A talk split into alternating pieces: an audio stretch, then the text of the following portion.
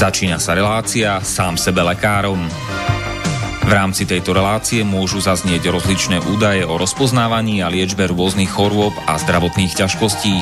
Všetky takéto údaje sú určené výlučne pre vašu informáciu a nesmú byť chápané ako lekárske odporúčania.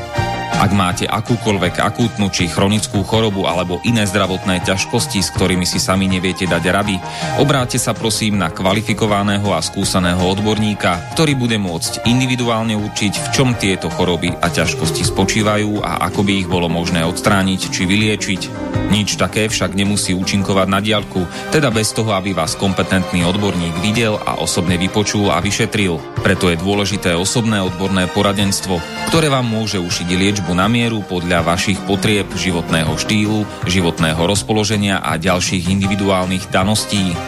Nie je však v silách ani moderátora, ani hostí tejto relácie predvídať všetky okolnosti, ktoré by mohli konkrétne vo vašom prípade nastať a vyčerpávajúcim spôsobom ich v rámci relácie popísať. Zároveň moderátor a hostia tejto relácie nemajú nejakú kontrolu nad tým, či budú ich slová presne zapamätané, správne pochopené a bezchybne uplatnené. Zároveň vôbec netušia, kto všetko túto reláciu bude počúvať a teda nemajú nejakú možnosť individuálne podľa potreby zasiahnuť a diagnostiku či liečbu vhodne upraviť. Zároveň sa lekárska veda prudko vyvíja a každý týždeň sú zverejňované nové a nové vedecké štúdie, z ktorých niektoré prinášajú úplne zásadné nové poznatky, rozširujúce ľudské poznanie alebo vyvracajúce doteraz prevládajúce domienky.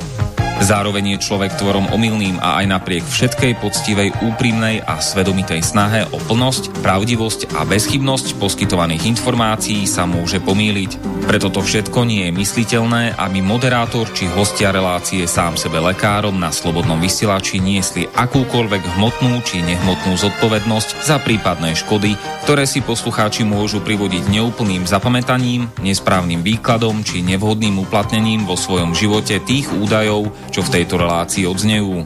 Z toho však vôbec nevyplýva, že by sme si za svojimi slovami nestáli, ale len to, že keď nemáme právo osobným zásahom ovplyvniť diagnostiku či liečbu daného jednotlivca, logicky nesmie byť od nás požadovaná osobná zodpovednosť za to, čo nemôžeme nejako ovplyvniť. Počúvate Slobodný vysielač. Milé poslucháčky, vážení poslucháči, vítajte v relácii sám sebe lekárom číslo 242 na tému korona hystéria a korona tyrania. Pokiaľ počúvate naživo, tak prajem pekný večer a, všetko dobré k meninám.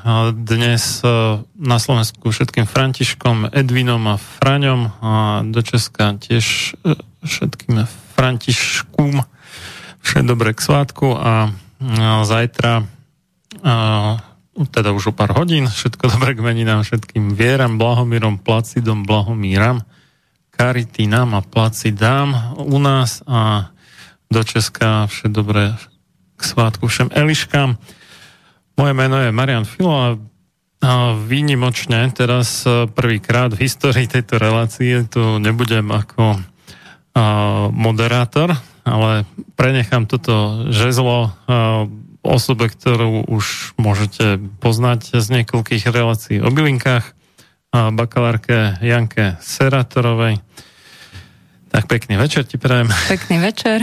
A hlavnou hviezdou dnešného večera bude doktor medicíny Peter Lipták. Pekný večer vám prajem. Pekný večer. Dobre, tak počujeme sa fajn, to ma teší. Takže Janka si tu pripravila takú sadu, širokú sadu otázok. Tak ja prípadne samozrejme okrem poťahovania všelijakými gumbikmi na mixe sem tam môžem sa tiež zapojiť do diskusie, alebo ak ma oslovíš, dáš mi slovo povedať prípadne odlišný môj názor. Si mojim hostom. tak by to dobre. tak malo odznieť. Ja ti veľmi pekne ďakujem za túto príležitosť alebo možnosť o, nebyť moderátorom, ale to, že sme sem pozvali ľudí, odborníkov, a bolo to na základe tým, že mám 13-ročnú prax v prírodnom liečiteľstve, tak veľmi veľa klientov sa na mňa obraca s obavou, pretože určitým veciam nerozumejú, vzniká tu proste chaos. A myslím si, že nepleďme sem politiku, toto už má asi každý dosť, ale práve pretože tu máme pána doktora a Marian, ty si je inžinier, tak by sme mohli tým ľuďom jednoducho povedať si svoj názor, po prípade vysvetliť, môžu sa aj zapojiť, či už telefonicky alebo mailom do tejto relácie, ak teda počujú živé Áno, vysielanie. Áno, to, to je pravda, takže pripomeniem teda, že e-mail je studiozavinačslobodnyvysielac.sk a, a zavolať nám môžete na 0951 485 385. Máme teda aj Skype, keby niekto chcel takto, tak snáď si vás čas všimnem prípadne. A to užívateľské meno Bratislavského štúdia je Bratislava SV spolu ako slobodný vysielač, takže no, ak budete chcieť, tak uh, ušetriť niekde spoza oceánu, tak môžete aj na Skype nám zavolať. Ďakujem, takže ja som si zostavila na základe teda podnetov od mojich klientov určité typy otázok. Dneska by sme sa pobavili o rúškach, či sú dôležité, nie sú, ak sú, pri akých príležitostiach, kto by ich v prvom rade mal nosiť. Takisto necháme očkovanie, vypočujeme si teda e, názor pána doktora aj teba, Marian, samozrejme. Môžem sa ja pridať. E, takisto by možno mohlo odznieť, ako sa vôbec chrániť inou cestou, ako nejakými vakcínami. Toto nám nie je povedané, čo mi tu strašne aj z tej prírodnej medicíny chýba, či už nejaké vitamíny by boli dobré, alebo úprava nejakého jedálneho lístka. Um, pán Bukovský s tým začal, za čo mu ďakujem, ale nie je táto relácia o pánom Bukovskom, ale je tu strašne tak veľa tých dezinformácií, proste, alebo je, nie aj z tejto prírodnej cesty jednoducho informácia, tak to by som vás chcela takisto vlastne poprosiť, aby toto znelo a pomôcť tým ľuďom. No a predtým... Ja som inak už kedysi dávnejšie ešte dlho pred koronou bol vyzvaný teda poslucháčmi, aby som pozval doktora Bukovského do relácie, som aj urobil, ale dostal som zamietavú odpoveď bez nejakého hlbšieho vysvetlenia, tak e, neviem, možno, že časom keď už teraz dostal padáka z, e, zo slovenského rozhlasu, tak možno to prehodnotí, uvidíme, môže sa skúsiť znovu ozvať. Ale my tu Ale... máme dnes pána doktora Liptaka, tak si myslím, že naozaj kompetentný človek, ktorý by mohol teda v dobrej viere aj nás nasmerovať možno nejakými inými vlastne prírodnejšími možno aj vecami. Ja ako bylinkár takisto môžem za seba povedať, čo by bolo naozaj hodné alebo dobré, môžeme sa takto doplniť. A myslím si, že treba taký ten určitú oponu toho strachu, aby, aby toto bolo také pekné, vieš, príjemné proste pre tých ľudí, lebo naozaj toho uh-huh. už majú dosť. Uh-huh. Takže predtým, ako by som, Áno, ako by som uh, vlastne vôbec za, prešla na tie otázky, čo najviac ľudí zaujíma, tak ja by som chcela v prvom rade pomôcť ľuďom uh, v rámci psychosomatiky. Toto by to malo ako v prvom rade odznieť, pretože si myslím, že tak, uh, takým základňou a veľkou základňou je naša psychika, pretože hodne veľa ľudí už pri tej prvej vlne naozaj nevedeli sme, čo to je. Hej, toto bolo normálne ale jednoducho čas ubehol, jak sa povie, a ľudia, aj keď vidia tie počty nakazených v tých médiách a stále sme tým masírovaní a vidia okolo seba proste ľudí, ktorí ad jedna nič nemajú, alebo ak majú nejaké príznaky, tak je to veľmi mierne, ale sú no, stále no, no, Ono sa to ale dezinterpretuje, lebo že to sú počty pozitívnych testov, nie, nie počty nakazených, že nakazený človek e, sa chápe, že má nejaký schopný vírus, ktorý sa môže nejak pomnožiť v tých bunkách a, a Určite. tak. Ale uh, mnohí z nich, alebo vlastne drevá väčšina nie sú nakazení, ale uh, v čom ešte ďalší vtip, že keď je niekto testovaný viackrát, tak sa tam opakovane objavuje v tej štatistike, takže sú vlastne vyslovene umelo nafúkované tie čísla. Hm, hej, hej. Toto by možno pán no, doktor mohol? Tak ja by som tak chcel povedať, že ja som teda tu, tu prišiel a aby teda vedeli poslucháči, ja som e, všeobecný lekár, to znamená tak, ako aj každý z poslucháčov má svojho všeobecného lekára, tak ja tiež vysedávam v tej ambulancii a chodia tí pacienti a riešime vlastne e, rôzne problémy. A, a teda by som chcel zdôrazniť to, že tým našim najdôležitejším liečebným nástrojom v tej ambulancii toho všeobecného lekára je tá komunikácia. To znamená, my naozaj e, tam musíme všetko vypočuť a vš- ku všetkému sa vyjadriť A to je strašne dôležité, aby sme dávali tú podporu, Eh, informačnú podporu tomu pacientovi, lebo tí špecialisti, tam ten kardiolog urobí echo, chirurg operáciu a tak ďalej a tak ďalej, ale my to musíme všetko u toho pacienta učesať a tam je tá informačná podpora veľmi dôležitá. A tu by som chcel veľmi zdôrazniť, že to funguje len vtedy, keď je dôvera. To znamená, že, že tá dôvera, to je ten, by som povedal, to podstatné, čo teda medzi tým lekárom, pešiakom medicíny, tam úplne dolu v ambulancii toho všeobecného lekára a tým jeho pacientom musí, musí byť. To znamená, keď toto není, tak, e, tak ten liečebný proces nefunguje.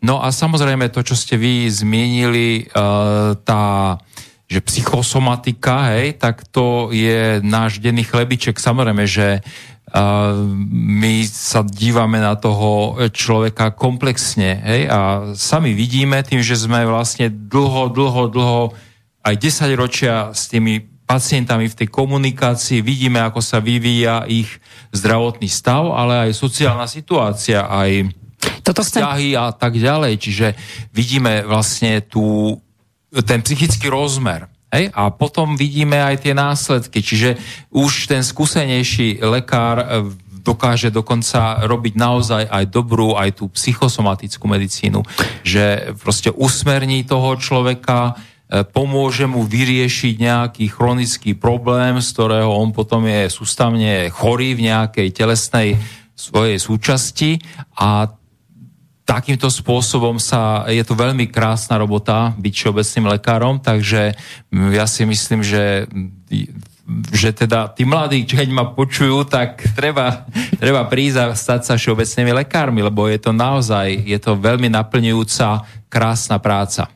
Cez to všetko, ale mm, ja sa nechcem dotknúť lekárov, a už vôbec nie všeobecných lekárov sú pre nás veľmi dôležití. Naozaj ich robota je záslužná, pretože častokrát naozaj aj odznievajú tam iné veci. Ale v tej minulosti sme aj mali tých rodinných lekárov, kde teda už vedeli možno aj dopredu predpokladať nejaký vývoj, hej, možno aj nejakej genetickosti, čo sa tam deje v tej rodine. Dneska to už troška ako keby vymizlo, ťažko povedať, ale na druhej strane poznáme aj názory klientov a práve aj tých všeobecných lekárov, ako keby dnešná doba to len brala na nejaké kusy. Hej? Čo je mi strašne ľúto, lebo práve ten všeobecný lekár by mal byť ten trň, hej, kde by naozaj aj tak rodine by to tam mohlo byť. Ja viem, že možno je mhm. toho veľa, je nás tu málo, hej, ako lekárov. To je druhá stránka možno tej veci, hej ale cez to všetko aspoň možno tých 5 minút a to by sa to troška no. mohlo rozvinúť. No, e, tuto by som vám oponoval v tom zmysle, že aj medzi všeobecnými lekármi e, sú individuálne veľké rozdiely. Hej, čiže určite je veľmi veľa pacientov, ktorí majú takého všeobecného lekára, akého vy ste tak vysnívaný obraz predstavili. To znamená e, taký, čo sa naozaj zaujíma a naozaj e, je aj to aj rodine zameraný. Hej? E, vlastne my síce nemáme to celé portfólio vekové tých pacientov, ale dneska akože je ten trend, že ten všeobecný lekár je rodine orientovaný. Čiže ja napríklad mám akože pacientov môžem mať dnes od 18 rokov, uh-huh. ale môžem povedať, že za mnou chodia už aj od 15 rokov z tých rodín. Uh-huh. A vlastne, uh, lebo vzdelanie, každý všeobecný lekár na Slovensku, každý všeobecný lekár má ako keby aj tú pediatriu. Čiže my sme naozaj, uh, dá sa povedať, vzdelaní uh, akože vo všetkých odboroch vrátania aj tej pediatrie a, a integrujeme vlastne všetky tie vedomosti a všetky mm-hmm. tie okolo toho pacienta.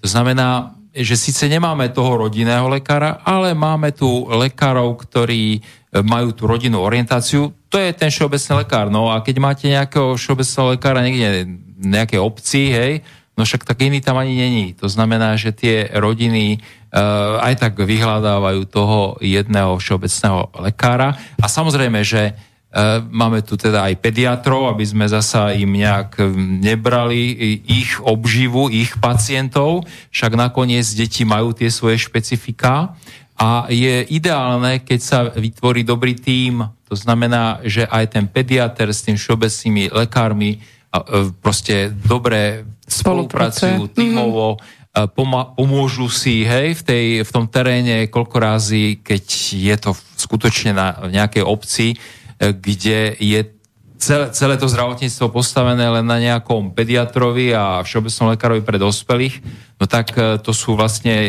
jediní takí dvaja odborníci, odborní spolupracovníci, keď sa treba poradiť alebo si pomôcť alebo niečo.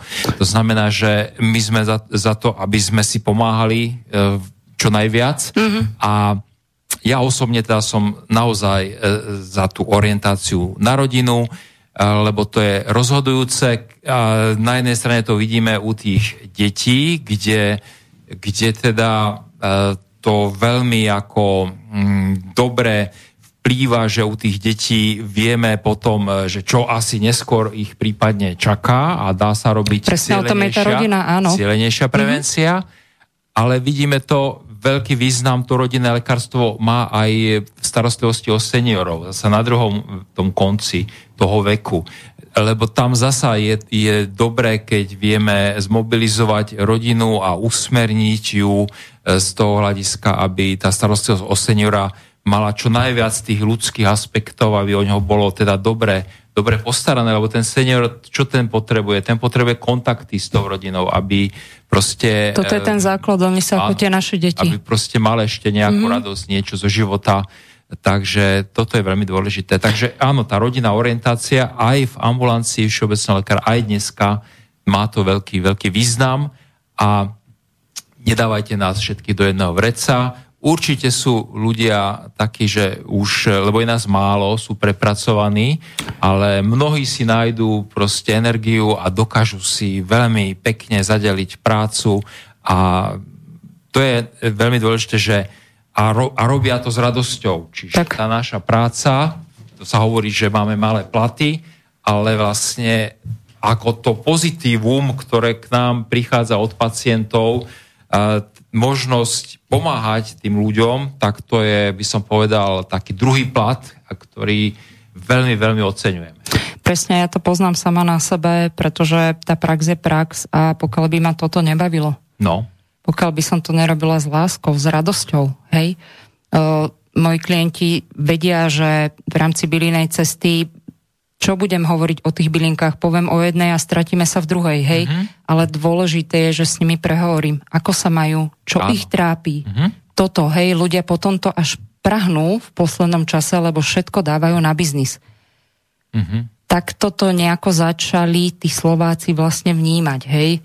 Takže ma veľmi teší, že počujem jedného z mála pediatrov, ktorý si zastáva názor rodiny. To je super. Ja som všeobecný. Pardon. Hey, pediatr ale teda máme, ale... mám k tomu blízko, hej, a skutočne ano. mám rád veľmi detí svojich pacientov, takže um, akože je to, a naviac, e, keď aj prídu tí, tí ľudia s deťmi, hoci ja tie deti nejdem akurát liečiť, tak sú zvedavé, proste pozerajú všade, všetko všade a ja už vidím, že možno, že z nich budú raz doktory. Hej, čiže, čiže je, to, je to veľmi také, um, ako veľmi dobré povolanie byť lekárom a, a teda um, úplne prirodzene, ja, ja mám teraz ambulanciu, bol som uh, v nemocnici a asi 5 rokov som uh, v ambulancii v meste, ale na ulici. Som úplne taký uličný lekár v komunite, Čiže a som tam iba ja sám, to znamená, že vyslovene ako keby som sa dostal medzi tých ľudí a veľmi ako som tomu rád, že keď ľudia idú k lekárovi, keď aj tí poliklinickí kolegovia, určite je to veľká výhoda, že tam prídete a teraz obehnete všetkých e, špecialistov a vyšetrovacie metodiky a neviem čo, ale keď idú pacienti ku mne, tak sa nemusia, nemusia proste aj z hľadiska toho e, psychosomatického u mňa nestretnú takých nejakých e,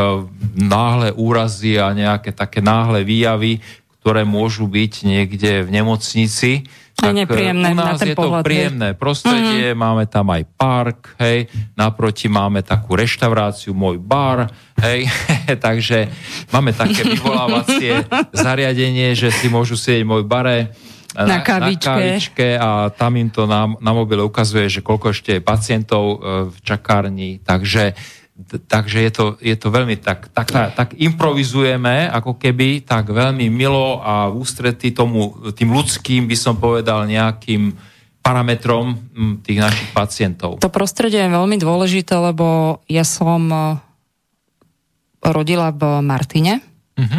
a vôbec mi to neprišlo, to oddelenie, bolo to v nemocnici, ale to oddelenie mi neprišlo ako nemocničné oddelenie, bolo Mhm. to ako proste nejaká izba, útulné, eh, aj ten porodný stôl, proste to bolo iné vybavenie, takže naozaj a výborný pôrod, dobrý Mhm. tým lekárov, takže naozaj robí toto veľa. No, Toto robí veľa. také v ústretí vytvoriť také domáce prostredie, aby sa tam ľudia príjemne cítili. Poďme teda tak nejak zhrnúť v zmysle teda novodobého vírusu. Čo môžeme poradiť tým ľuďom, aby nemali taký extrémny strach z toho, alebo vôbec nie strach a úzkosti? Čo by sme im vlastne odporúčili? No ja začnem, No, hej, vy- no. nepozerať tak často média. Vy, vypnú televízor, Určite, povedať. určite toto e, nepoz- nie, že vypnúť, ale zahodiť. zahodiť televízor, lebo naozaj e, je, to, je to šírenie ako keby strachu a dal by som aj poplašných správ e, z týchto médií, lebo e, Aj Facebook môžeme do toho dať. Aj, Virtuálnu realitu, Facebook. Určite aj Facebook, lebo, lebo Facebook je veľmi taký informačný. Tam si treba vedieť hľadať. To možno nie každý dokáže. Tam je veľa hoaxov, to vieme. Je tam veľa hoaxov, ale ja by som v tých hoaxoch ako nevidel problém v tom zmysle, lebo, lebo vlastne ho, hoax, keď si ho prečítam na ruby, tak sa dozviem pravdu. Hej, takže, takže samozrejme, čiže je to skôr o tom vedieť pracovať s informáciami. Dnešná doba je informačná doba, čiže dá sa povedať, že neviem, sa tak ho, hovorí, že v podstate v 19. storočí, že čo, na čo riešili takí tí, také tie hlavy, ktoré chceli priniesť zdravie svojmu ľudu, a boli asi aj také, tak oni chceli vtedy čistú vodu. Hej, potom bolo 20. storočie, tam chceli priniesť čistý vzduch a v 21. storočí, v ktorom žijeme, e, potrebujeme pre svoje zdravie čisté informácie. Čiže to je ten kyslík, ktorý je treba. Hej, čisté informácie, lebo všetky tieto naše choroby, aj e, vlastne ten strach e, z vírusu, to všetko je spôsobené informačnými tokmi, ktoré do nás bušia. Čiže tuto by som chcel e, zdôrazniť, že my si musíme ako keby povedať, už to tu bolo čiastočne zmienené, že akú mieru ohrozenia vlastne nám tu prezentujú. Hej, a že či fakt je to tak, ako, ako sa to prezentuje, pretože uh, práve tí veci v Harvarde bol taký, taký článok, dosť to bolo medializované, lebo to bola taká informačná pecka, keď to mám tak povedať. Zistili, že tým testom, o ktorý sa opierajú naše tie Čiže dáta, ktoré vidíme PCR potom test? v, v te, ten PCR test, Áno. tak e, vlastne to je vlastne zväčšovanie. Zväčšovanie informácie. Hej, a tým testom sa až príliš uh, veľmi zväčšuje, takže výsledkom je Viem, že, viem, že všeobecne lekári No. hovoria do 30 cca, že to je taká optimálna Zistuje- hranica. Áno, do 30, do, to bolo práve v tom článku napísané, že malo by sa zväčšovať do 30, uh, akože miliard zväčšení, lebo to nie je, že do 30 krát to zväčšia ako na mikroskope nejakom obyčajnom, ale 30 miliard krát to zväčšia tú informáciu. A, ale len oni, oni to zväčšujú až 35 až 40 40. miliard krát. To znamená, oni to tak mimoriadne zväčšia, že už oni nevidia ten, e, či to je živý vírus, ale oni už vidia fragmenty toho vírusu, čiže úlomky, čiže vidia tam nejaké odlomené častice. Čiže to nám určuje tú pozitivitu? A to Inak určuje povedané? Tu, tie úlomky určujú pozitivitu. Hej? A vlastne e, tých e, živých vírusov, ktoré teda môžu spôsobiť to ochorenie u, u toho človeka, tak je iba 10% z tých vykonaných testov. To znamená, e, keď ten človek je, má živý vírus, tak aj ochorie, ale môže to ochorenie aj šíriť. A človek, ktorý má len tie fragmenty, úlomky, ten ani neochorie, a ani nič nemôže šíriť, lebo nemá, to je ako s tou vakcínou, čo sme hovorili, že sú tie vakcíny dneska mŕtve, kde není už vírus, ale je len rozlámaný na tie informačné častice, no tak to je presne ten istý prípad, že ten človek už nemá v sebe živý vírus, ale má len tie nejak rozlámané časti, fragmenty toho vírusu. A dá sa povedať, že keď vieme, že až 90% ľudí má v sebe len tie fragmenty a len 10% má živý vírus, no tak z toho vidíme, že však keď hlásia, že je 800 tých um, pozitívne, testovaných. pozitívne testovaných, no tak vieme z toho, že ale len 80 je chorých. Hej? A to je e, ako keby jedna vec, že tu sa to akože zosilňuje ten strach a tá informácia, ktorou sa nás snažia vystrašiť. A druhé zosilňovanie, alebo súčasné zosilňovanie je ale ďalej v tom, že ako sa to hodnotí z epidemiologického hľadiska. Lebo uh, vieme, že uh, na to, aby vznikla tá epidémia, tak uh, ako musí byť dosiahnutý epidemiologický prach vo výskyte toho daného ochorenia. Hej? Čiže mali sme pri chrípke taký prach, že musí byť 1600 až 1800 chorých na 100 tisíc obyvateľov, e, novo chorých za týždeň, čiže to sa po týž, týždeň uh-huh. po týždni sa to počítalo a počíta sa to aj ďalej. No a keď máme tých 1600-1800 chorých na 100 tisíc obyvateľov za týždeň, tak sa vyhlási tá epidémia. Hej? Ale keď si zoberieme, a tomu sa hovorí incidencia tých 1600 až 1800, lebo to je za ten týždeň, hej? Mm-hmm. No ale keď si zoberieme tento uh, COVID a tých pozitívne testovaných, tak uh, vlastne my máme za ten 40. týždeň, to bol ten, čo teraz prešiel, tak mali sme nejak 3600, povedzme, alebo 3500 na 5,5 milióna tak keď sa to vlastne prevedie na, koľko je to na 100 tisíc, tak je to nejaký 65. Takže máme teraz 65 e, na 100 tisíc tú incidenciu, čo pri chrípke, aby sa vyhlásila epidémia, musí byť aspoň 1600. Hej? No a teraz si ale zoberme, ale to sú tí pozitívne testovaní, o ktorých teda vieme, že to ešte musíme deliť desiatimi, aby sme dostali tých chorých, lebo pri tej chrípke my nezistujeme pozitívne testovaných, my tam e, sa zaoberáme len chorými. Hej, to znamená, že keď to delíme desiatimi, tak tu máme tú incidenciu toho covidu dnes 6,5, 6, e, asi 6,5 e, na tých 100 tisíc obyvateľov. To znamená, že dneska nám ešte chýba 1500 niečo sik 93,5 hej, uh, chorých, chorého na to, aby sme mohli uh, povedať podľa epidemiologických kritérií, že tu máme epidémiu.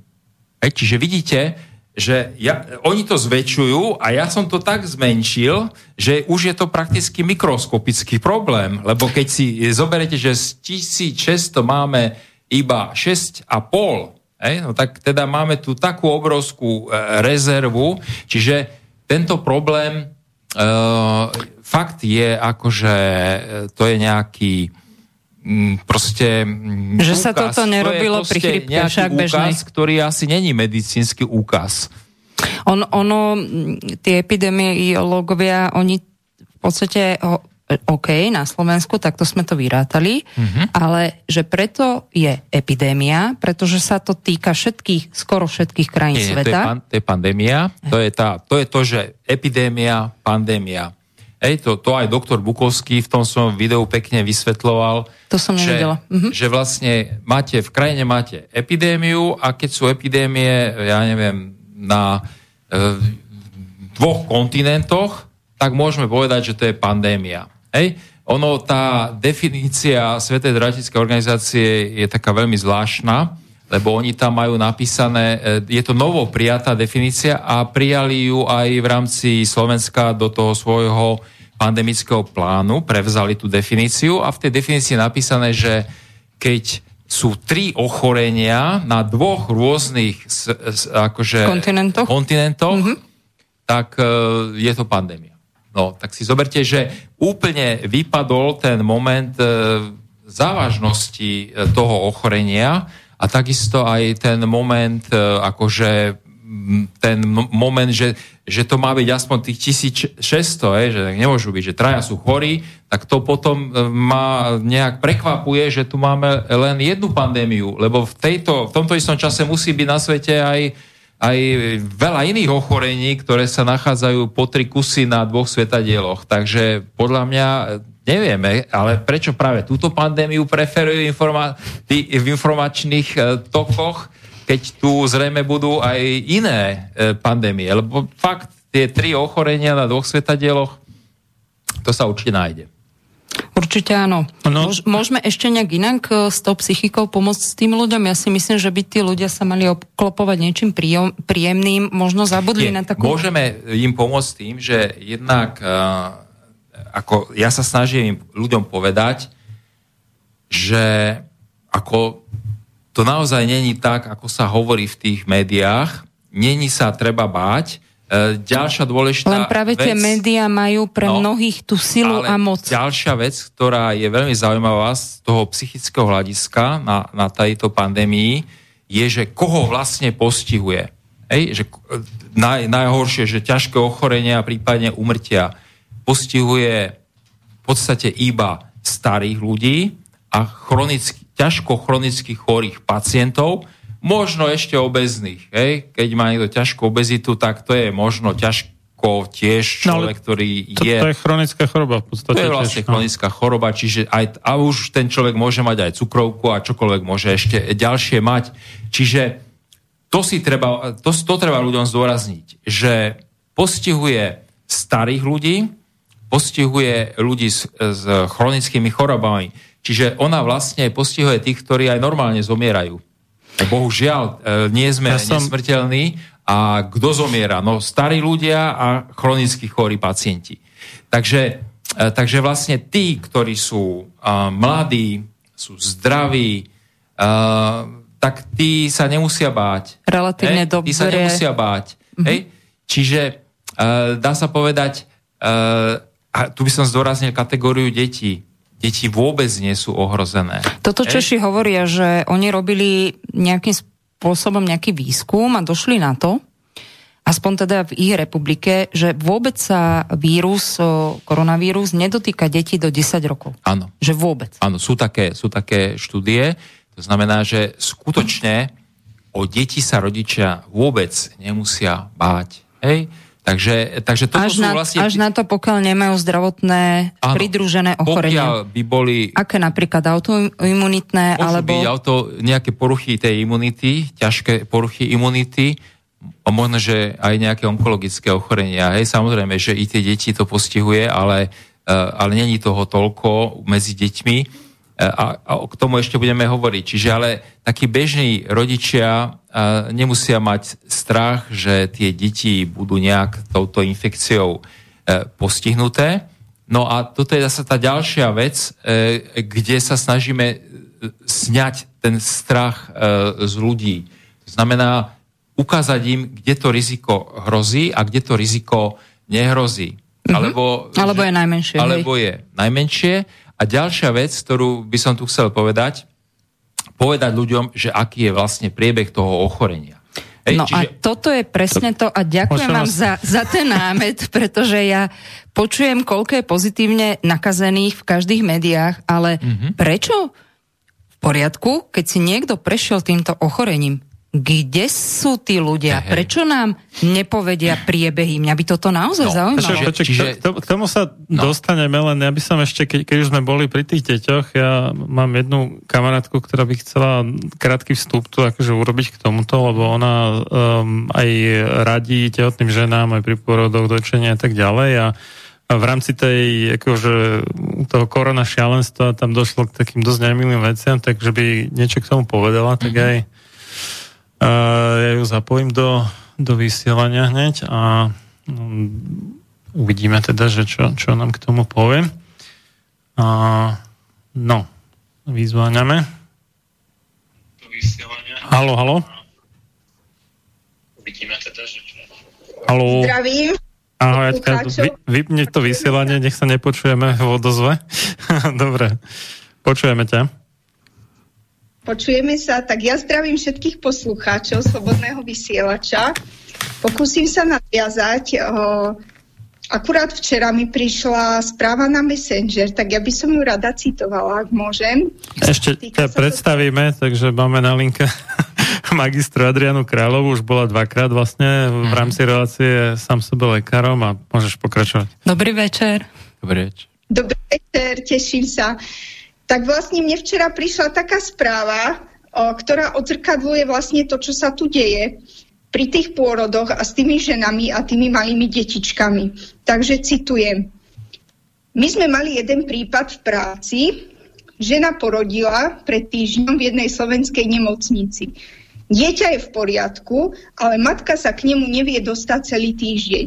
Vraj sú tam ešte nejaké dve ženy a nemocnica argumentuje tým, že nemajú COVID test, čo je absurdné. Ak je to pravda, toto je naozaj hrozné. Mne sa normálne rozbúchava srdce pri takýchto veciach, pretože toto sú zločiny proti ľudskosti. Keď to bábetko má byť s tou mamičkou a kedy sa vytvára vzťahová väzba a je to najdôležitejšie obdobie, kedy o, matka má byť so svojím dieťatkom a naozaj sa dejú strašné veci. A dneska o, v teatrojke pán o, doktor Juraj Štovko povedal, citujem, Slovensko a celý svet pácha duševnú samovraždu. Deti sú traumatizované. On tým myslel tie deti v školách, ale my tu máme aj tých najmenších, hej. To, čo sa deje, nie je nám to naozaj jedno. A takto, tak, touto cestou som sa chcela vyjadriť. O, taktiež, o, čo sa týka tých žien, mamičiek, ja s nimi pracujem, tak ako pán doktor Lipták pracuje s tými dospelými vo svojej ordinácii, tak ja pracujem s mamičkami. A poviem vám, že toľko zranených žien s popôrodnou depresiou som v živote nevidela. Mne tu chodia také ženy zlomené, že to už sa nedá ani o, vstrebať, hej. O, čo sa týka toho, že tie detičky sú oddelované od tých mamičiek, tak jednoducho tam je stiažená, stiažená tá vzťahová väzba a tým pádom je vzťa, e, stiažené aj to dojčenie, hej, keď tá mamička nie je v kontakte s tým dieťatkom. Čiže úspešnosť dojčenia je ohrozená. A keď je toto ohrozené, tak tým pádom páchame zločiny proti imunite a proti o, prospievaniu dieťatka. To je jedno z druhým, vysoké stresové hormóny, adrenalín. To, čo to dieťatko zažíva, tiež není proste to, čo by malo zažívať. Hej, ono by malo byť v podstate s matkou, to, čo sa dlhé roky prezentuje ako novodobý prístup, kontakt koža na kožu, bonding a tieto veci, ktoré mali byť v dnešnej dobe samozrejmosťou, sú dneska už absolútne pase. A mala som tu mamičku v mojich priestoroch, ktorá mi povedala, že primár nemocnice, nepoviem ktorej, povedal, že ockovia zrazu, keď nie sú pri pôrodoch, tak o, ako sa mu super pracuje, to sa už nedá ani počúvať. Ja som z toho fakt o, úplne... Nie je to jednoduché. Počkaj, pre, predtým akože mu tam kecali do toho, alebo akože že nejak prekážali, alebo ako nechápem, že, že v čom bol problém. Áno, vlastne preto všetka tá snaha tých občianských združení a nás, ktorí podporujeme kontakt otca pri pôrode, že tým pádom ten pôrod je automaticky menej patologickejší, lepšie to prebieha, dochádza častokrát k tomu, že tá rodička nemusí ísť na cisársky, ale cíti sa bezpečne a všetko, tak tí otcovia sú tam dôležití. Hej, zrazu o, otcovia sú vyhadzovaní a lekári to, čo vlastne zakrývali celý čas, že im to vadilo, hej, že všetci sa zrazu na nich pozerajú a musia robiť svoju prácu. Takže intimita, alebo že nerobiť nepovolené zásahy, hej, ktoré sú už o, v podstate v dnešnej dobe by sa nemali robiť a robia sa, hej, aby ten pôrod o, bol čo najprirodzenejší a tieto veci, tak oni v podstate to, čo zakrývali, tak teraz sa to prejavilo a na, na plné ústa to povedia, hej, že že je super, že tu teraz tí ockovia na mne dýchajú na krk, hej. Ja že sa môžeme si to robiť tak, ako chceme a teraz v podstate si ideme uľahčiť prácu, lebo ono je to vždy o tom, že poďme si uľahčiť prácu, hej.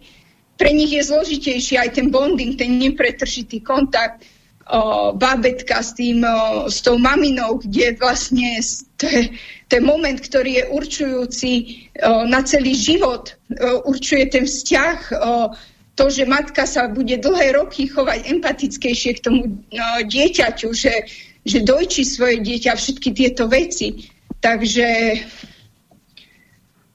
ja sa chcem opýtať...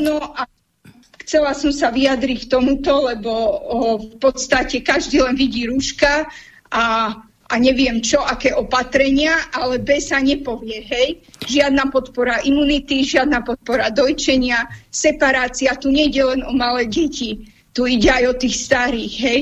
Takže toľko som chcela povedať k tejto téme. Ďakujeme. Ja som chcela ešte na to nadviazať, že čo je na tom pravdy, že tá mamina dneska, ktorá ide na tú pôrodnú sálu, má mať rúško? O, v podstate áno a mm, mám také informácie, že potom im akože možno dovolia o, si to rúško dať takže trochu dole, hej, ale proste tam, ako sa dá rodiť bez kyslíka, hej. Pán doktor, ja, mohli by ste nám k tomu... Ukáčem, že ja, hey, mm, ja tiež uh, mám s tým skúsenosť uh, v tom zmysle, že sa na mňa obratila jedna rodička, ktorá teraz ide rodiť, že ako teda s tým rúškom e, bude rodiť, tak uh, áno, tak asi to je zavedené, keď ona, ja nie som teda tak v takom zmysle špecialista, aby som to vedel zo svojej praxe, ale hovorila mi teda táto jedna pani, ktorá sa chystá na pôrod, takže zrejme to je štandardne zavedené, že teda ženy rodia v rúške, v rúšku a tu treba povedať, že mm, to ruško je také, také stresujúce, je to veľmi nepríjemné. Um, predsa len je to veľká námaha, fyzická námaha, to znamená, uh, sú na to štúdie, že uh, pri fyzickej námahe to, že je, ob, obmedz, že je vlastne tá obštrukcia, tá prekážka v dýchacích cestách, tak uh, to akože veľmi stiažuje dýchanie a znižuje sa dostupnosť e, aj kyslíka v, e, v pre srdce a pre orgány, čiže e, ten človek je veľmi výrazne ako keby obmedzený v tom výkone. Hej? Takže to je ako, čo sa týka toho človeka, tej ženy.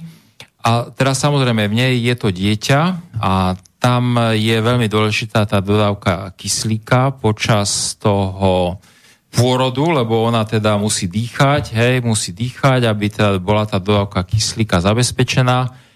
Tak ja takto e, tu vystupujem v podstate z tohto, z tohto oboru pôrodníctva ako lajk, ale, ale ako lajka ma to veľmi tiež prekvapuje. E, pôrodníci sa bránia tým, že oni vlastne každú ženu a každé to dieťa monitorujú, majú na to taký prístroj, kardiotokograf, ktorý teda beží, monitorujú. A oni keby zistili, že tam dochádza k nejakému nedokysličeniu toho dieťaťa, alebo že tam hrozí nejaká ujma toho dieťaťa, tak zasa určite by nejakým spôsobom zasiahli. A možno, že by tej žene dali aj tú rúšku dole, Hej, ale určite by jej dali aj kyslík a tak ďalej. Hej, čiže, a, čiže je to také je to také nepochopiteľné, že žena má rodiť v rúške na jednej strane, na druhej strane zasa, e, aby nedošlo k nejakému problému, tak na to je tamto monitorovanie. e,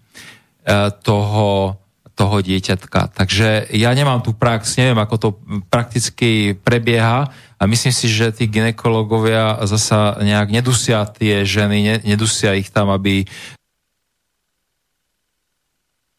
mala istota tých žien, ktoré tam idú rodiť, že jednoducho budú tak kontrolované, že to, že to dieťa bude v poriadku, to je zabezpečené. Hej? To predsa len sú to ľudia, sú to pôrodníci hej? a to je veľmi také, veľmi také ako poznášajúce tiež, ako som hovoril, že tí praktické lekári, že sú, e, proste majú svoju prácu radi, tak ako títo ľudia a títo lekári takisto majú svoju prácu radi a pri, privádzajú na svet deti, čiže to není také len ako bežné, bežné po, zamestnanie a povolanie, ale to je také niečo podľa mňa viacej. Hej? Tu by som ešte chcel uh, k tomu, uh, k tomu povedať, že zasa Uh, nejaká iná, čo, čo rodila, uh, tak som sa dívala na tie fóra, uh, kde som sa proste uh, chcel nejak presvedčiť, ako to vlastne je, tak zasa tam sa zdieľali ženy také názory, že však keď som teda rodila, mala, bola to aj dokonca astmatička, keď som teda rodila, a mala som tú rúšku, ale že poviem vám, že som si aj nespomenula, že mám tú rúšku. Uh, lebo ten pôrod proste ma tak zamestnal. Čiže zasa môže byť, že zasa tu funguje aj tá psychosomatika, aj pozitívne, hej, že keď tá žena je tak vystresovaná, tak proste hormóny sú tam a tak ďalej, teší sa na to dieťa, alebo proste tie materský cit je, je úplne niekde hore na strope, hej, že to už bude, hej, tak môže byť, že, že, že ženy to znesú akože um, bez nejakej aj psychickej alebo nejakej újmy takejto, hej. Čiže podľa mňa, a ešte navyše je to všetko individuálne. Čiže ja si myslím, že aj na tých pôrodniciach, že oni pristupujú ku každej rodičke individuálne. Hej, lebo ešte chcem povedať, že áno, vieme o tom predsa, že e, ženy, ktoré sú v to tehotné okolo pôrodu, či pred pôrodom, alebo cez pôrod, alebo po pôrode, veľmi často sú veľmi z psychického hľadiska veľmi citlivé tie prežívania môžu sa rôzne zvrtnúť. Čiže podľa mňa tí, tí pôrodníci musia byť aj psychológovia, keď sú tam, e, alebo tie pôrodné sestry. Čiže Nevidím to tak úplne čierne, ale ja zásadne som proti tým rúškam, samozrejme, že ja by som, ja by som to, ja by som to, len to je vlastne e, tá dikcia proste týchto, tejto našej vlády, tejto, tejto našej, e, týchto našich komisí. To, tam sedia ľudia, ktorí ktorí v živote asi nerodili, nevedia, čo to je u tehotnej ženy rúška. Ja neviem, ako mohli schváliť taký, takéto nezmyselné nariadenia, lebo to sú tie nariadenia. Viete, na oddelení je to ťažšie ako v praxi, kde je lekár sám, sám lebo na oddelení tam máte šéfa, hej, tam sú kajké pohyby a teraz, keď niekto dodržiava a nedodržiava, tam sa tí ľudia môžu rôzne poškodiť e, v profesnom prístupe, v odmeňovaní a tak ďalej. Čiže ono to je veľmi zložitá situácia, ale garantujem vám, že že nikto z lekárov na tých oddeleniach není nadšený touto situáciou. To som chcela povedať, že nehaňme tú prácu toho ginekologa, ale hmm. problém je asi naozaj v tých nariadeniach. Hey, ale ja by som ešte povedal ako to, že vy hovoríte ginekolog, pôrodníka. Pôrodníka. pôrodníka. Aj ginekolog, pôrodníka. Že je to, ten ale tým. Tu je, ten, tu je to pôrod, tu sú to pôrodníci, čiže pôrodníci to je proste medicína sama o sebe, ktorá má obrovský emocionálny náboj a tam proste uh, zasa, hej, čiže tak treba individuálne e, proste tie ženy, ktoré tam idú, ne, nemali by sa dopredu e, nejak stresovať, hej, proste Mm, aj nakoniec sa jedna pacientka povedala, že aj zabudnú na to, že majú nejaké rúško, hej. To znamená, že... Mm, Mne napadla uh-huh. jedna súvislosť, keď hovoríme aj o tých testoch, o tých rúškach. Predpokladám, že tie maminy, ktoré idú rodiť, ja by že sú testované. uh-huh. že určite som nechcela vystúpiť proti žiadnym lekárom ani ginekologom. Toto nie je ani myslené, my sme a, to a, opravili, áno. hej. Ja, a ja si myslím, že ste veľmi dobre povedali, chcela, lebo... lebo dať väzbu a na ten kontakt. Áno, hej, lebo... Hej. Tu je, tak sa jedna. Takže len toľko som chcela uh-huh. doplniť. Uh-huh. Ja sa s vami lúčim, lebo budem musieť ísť k detičkom, uh-huh. tak vám ešte príjemný zbytok. Hey, ja som vám ešte chcel len povedať, že ja to vnímam tak, že vy ste to povedali tak, ako to cítite a to je veľmi dôležité, také svedectvo, tak ako, že ešte na tej emocionálnej rovine, že to je, to je takto to cítia zrejme ľudia, ktorí sa na to dívajú na takéto pôrody a pomáhajú tým ženám a sú s nimi. Hej, a tu, tu to je veľmi ako dobré, čiže určite ste veľmi citlivý Prispeli. a hodnotný človek. Určite. Ďakujeme pekne. No, ďakujeme. Majte sa, dovidenia. Dovidenia. Ahoj, pekný večer. Uh-huh. Ja, som, ja som ešte k, tom, k týmto, uh, akože ženám sa vo všeobecnosti povedať k tým rúškam, že tam, uh, samozrejme, že sú tam tieto nejaké fyziologické obmedzenia z hľadiska príjmu kyslíka a tak ďalej, z hľadiska vplyvu na psychiku tej ženy, lebo tá žena musí mať dobrú psychiku, keď je rodí a toto jej môže výrazne narušiť proste mm-hmm to je odhodlanie a, alebo prípadne aj stereotyp, na ktorý je pripravená. Hej, lebo tá žena, ktorú, o ktorej som ja hovoril už piatý raz ide rodiť, tak už to je stereotyp. Ale napriek tomu máte Áno, tie prvo, prvorodičky majú hlavne hej. tie strachy, úzkosti, no. obavy, lebo hej. nevedia, čo hej. ich čaká od no. bolestí, hej. Mm-hmm. Ono naozaj potom mm-hmm. tým, že no. nedýcham viac menej od toho strachu, tak naozaj to môže prísť no. aj ku nejakej možno hej. patovejšej situácii. Určite, čiže to je veľmi dôležité, že tie rúška tam určite podľa môjho názoru nepatria, ale ja som chcel ešte upozorniť na takú vec, že rúška vôbec na mamu nepatria. Hej, ako vôbec ako neexistuje, rúško na mamu nepatrí preto, lebo tým je narušená tá komunikácia a to nie len pri pôrode, ale kedykoľvek. Hej, jednoducho dieťa to predsa je malý človečik, ktorý príde na, na svet hej, a teraz potrebuje vnímať, pozerať, hej, keď mu zabránime, aby videl svoju mamu, no tak čo tým vlastne chceme dosiahnuť? Hej, to znamená, rúško na mamu absolútne nepatrí. Hej, a to nech si vy, vydajú akýkoľvek výnos, e, čo sú to za idioti, ktorí takýmto spôsobom e, nevedia precítiť, že čo sa vlastne deje medzi ľuďmi. Hej? Čiže e, tu sú určité proste biologické, sociálne a neviem aké aspekty, ktoré je dôležité podchytiť práve o začiatku. Hej? A by som povedal, že ani na otca nepatrí rúška, hej, to dieťa musí vidieť, ani na iných ľudí, lebo to dieťa sa pozera kvôli deťom, keď už kvôli ničomu inému, tak kvôli deťom tie rúšky treba komplet zrušiť, hej, lebo toto plošné noš- nosenie rúšok, miesto toho, aby sme boli ľudia, tak e, je, sa pohybuje sa, narodí sa, pohybuje sa medzi nejakými strašiakmi. Hej, to nie je, to je proste absolútne e, nenormálna situácia. Tam je mi to ľúto, lebo sa jednoducho rušia tie rodinné väzby Hej, hej. Ale tu nejde o tie rodinné väzby, tu ide o výchovu. Hej, e, vlastne to die, dieťatko, a do ňoho sa zapisu, zapisujú určité, tam je taká tá schopnosť inbreedingu, že sa to tam tak vtláča vyslovene do troch rokov, do toho dieťatka sa to všetko vtláča, jeho osobnosť, jeho proste schopnosti nejakým spôsobom. E, čiže... Hovorí sa, že rodičia sú vzorom našich detí? Ro- rodičia sú vzorom a do tých troch rokov je do tých to troch iba. rokov. A keď sa to premešká, keď do troch rokov to dieťa, alebo keď pol roka po narodení bude vidieť ma- mamu iba v rúšku a aj otca, tak vlastne e, tak vlastne z neho vyrastie nejaký sociopát alebo niečo. Jednoducho, lebo nebude mať e, to základné šasy, ktoré človečik má mať. Hej? Čiže nebude to človek poriadne proste e, nejakým spôsobom vyformovaný. Takže to ja neviem, že, že fakt ešte, ešte proste to sú také, také zložité konsekvencie, aké brutálne následky na spoločnosť to môže mať e, táto covid hysteria, že ťažko, ťažko, sa dá o tom, ťažko sa o tom hovorí. Ťažko sa Myslím, že sa k tým rúškam ešte dostaneme, ale už máme pokročilejší čas, tak by sme dali trošku prestavku. A po nejakých e, necelých 6 minútach budeme pokračovať. No zahyň, studom večným zahyň podlá duša, čo o slobodu dobrý ľud môj mi pokúša. Lež večná meno toho nech ovenčí sláva, kto seba v obeď svetu za svoj národ dáva. A ty morho, hoj morho, detvo môjho rodu, kto kradmou rukou siahne na tvoju slobodu, a čo i tam dušu dáš v tom boji divokom, mor ty len a voľne byť, ako byť otrokom. Samochalúbka. Počúvate Slobodný vysielač.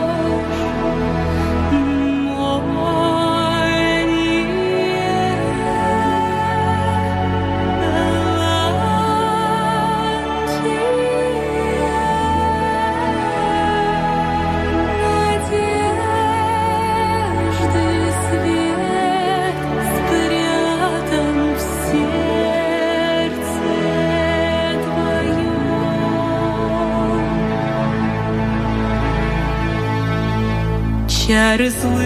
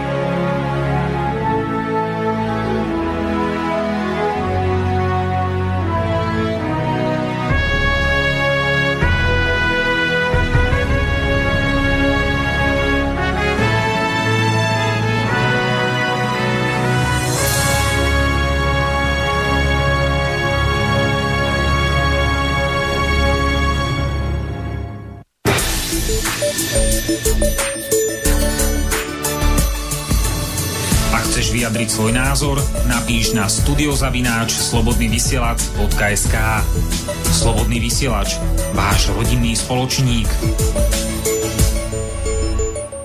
No, okrem písania nám môžete aj zavolať na 0951 485 385 a pokým tak neurobíte, tak budeme pokračovať v relácii sám sebe lekárom číslo 242 na tému korona hysteria a korona tyrania.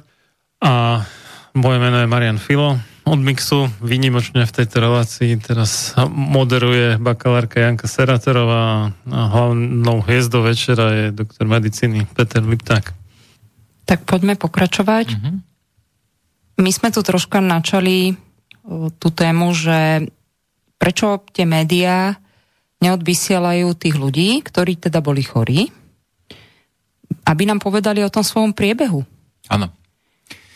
No tak e, keď si to tak e, uvážime, e, vlastne tú veľkosť tej pandémie, ktorá zasiahla tak drasticky Slovensko, tak dá sa povedať, že keď, odmys- keď si odmyslíme, že máme aj tých pozitívne testovaných, ktorí sú teda zdraví a ani ochorenie nešíria, tak nám tu zostane za celú tú dobu od toho začiatku pandémie, od toho marca až doteraz, tak máme tu vlastne tisíc chorých. Máme tu tisíc chorých. Takže za celú tú dobu bolo tisíc chorých a väčšina E, dá sa povedať, e, tých e, priebehov boli ako keby také ľahké priebehy a tie priebehy sú teda také obvyklé a to hlavne u tých ľudí, u tých ľudí, ktorí sú mladí, zdraví, Pán... nemajú chronické ochorenia. Pán doktor, a, čo sú to ľahké priebehy? Nejaký soplík iba? A, áno, a tá klinika to je presne to, že máte soplík, máte suchý kašel, môžete mať teploty, a trvá to celé asi 10 dní.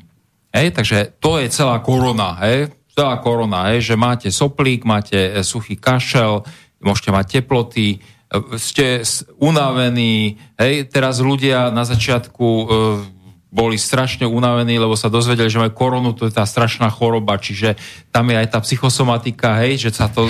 To som chcela povedať, že bežne, veľmi veľa klientov ste... hľadalo za tým toto. No, čiže bež, bežná taká výroza, chrípka, E, to je celá korona. Hej, ten človek to prekoná, bez problémov sa vyzdravie, bez nejakých e, liekov, nejakých proste sa nepoužívajú lieky, len bežné antipiretika, na kašel lieky, kloktadlo, hej, také, takéto lieky, alebo tie babské, kaďaké čajky, mastičku na hrudník a tak ďalej No, tak tí ľudia potom vyzdravejú a to, čo je na tom najzaujímavejšie, že to sú ľudia, ktorí už majú potom imunitu.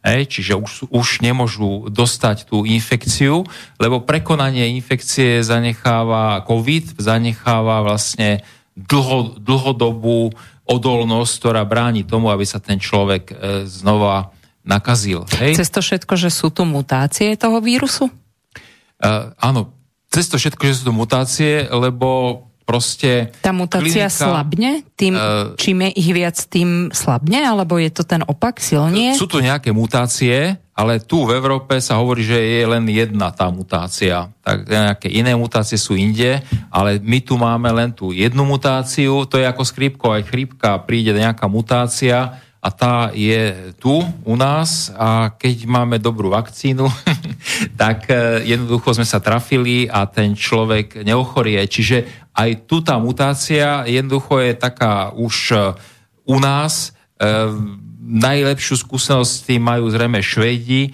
ktorí tam majú taký veľmi uznávaný Karolínsky inštitút medicíny a tam vlastne nejakým spôsobom e, skúmali, e, nakoľko tá imunita je dlhodobá a naozaj potvrdili, že ľudia, ktorí prekonajú túto našu európsku mutáciu, tak majú dlhodobú odolnosť proti tomu, aby znova ochoreli. To znamená, že keď človek ochorie, to není žiadna tragédia, môže sa skutočne už tešiť na to, že za 10 dní vyzdravie a potom už bude odolný a už sa nebude musieť báť ísť aj naštíviť starých rodičov alebo kdekoľvek, lebo on už to nemôže na nich preniesť. Takže, e, no len bohužiaľ... A tých, keď si takýto človek prekoná ten COVID, teda, Mhm. tento novodobý vírus, je zmysel, aby mal alebo nemal to rúško?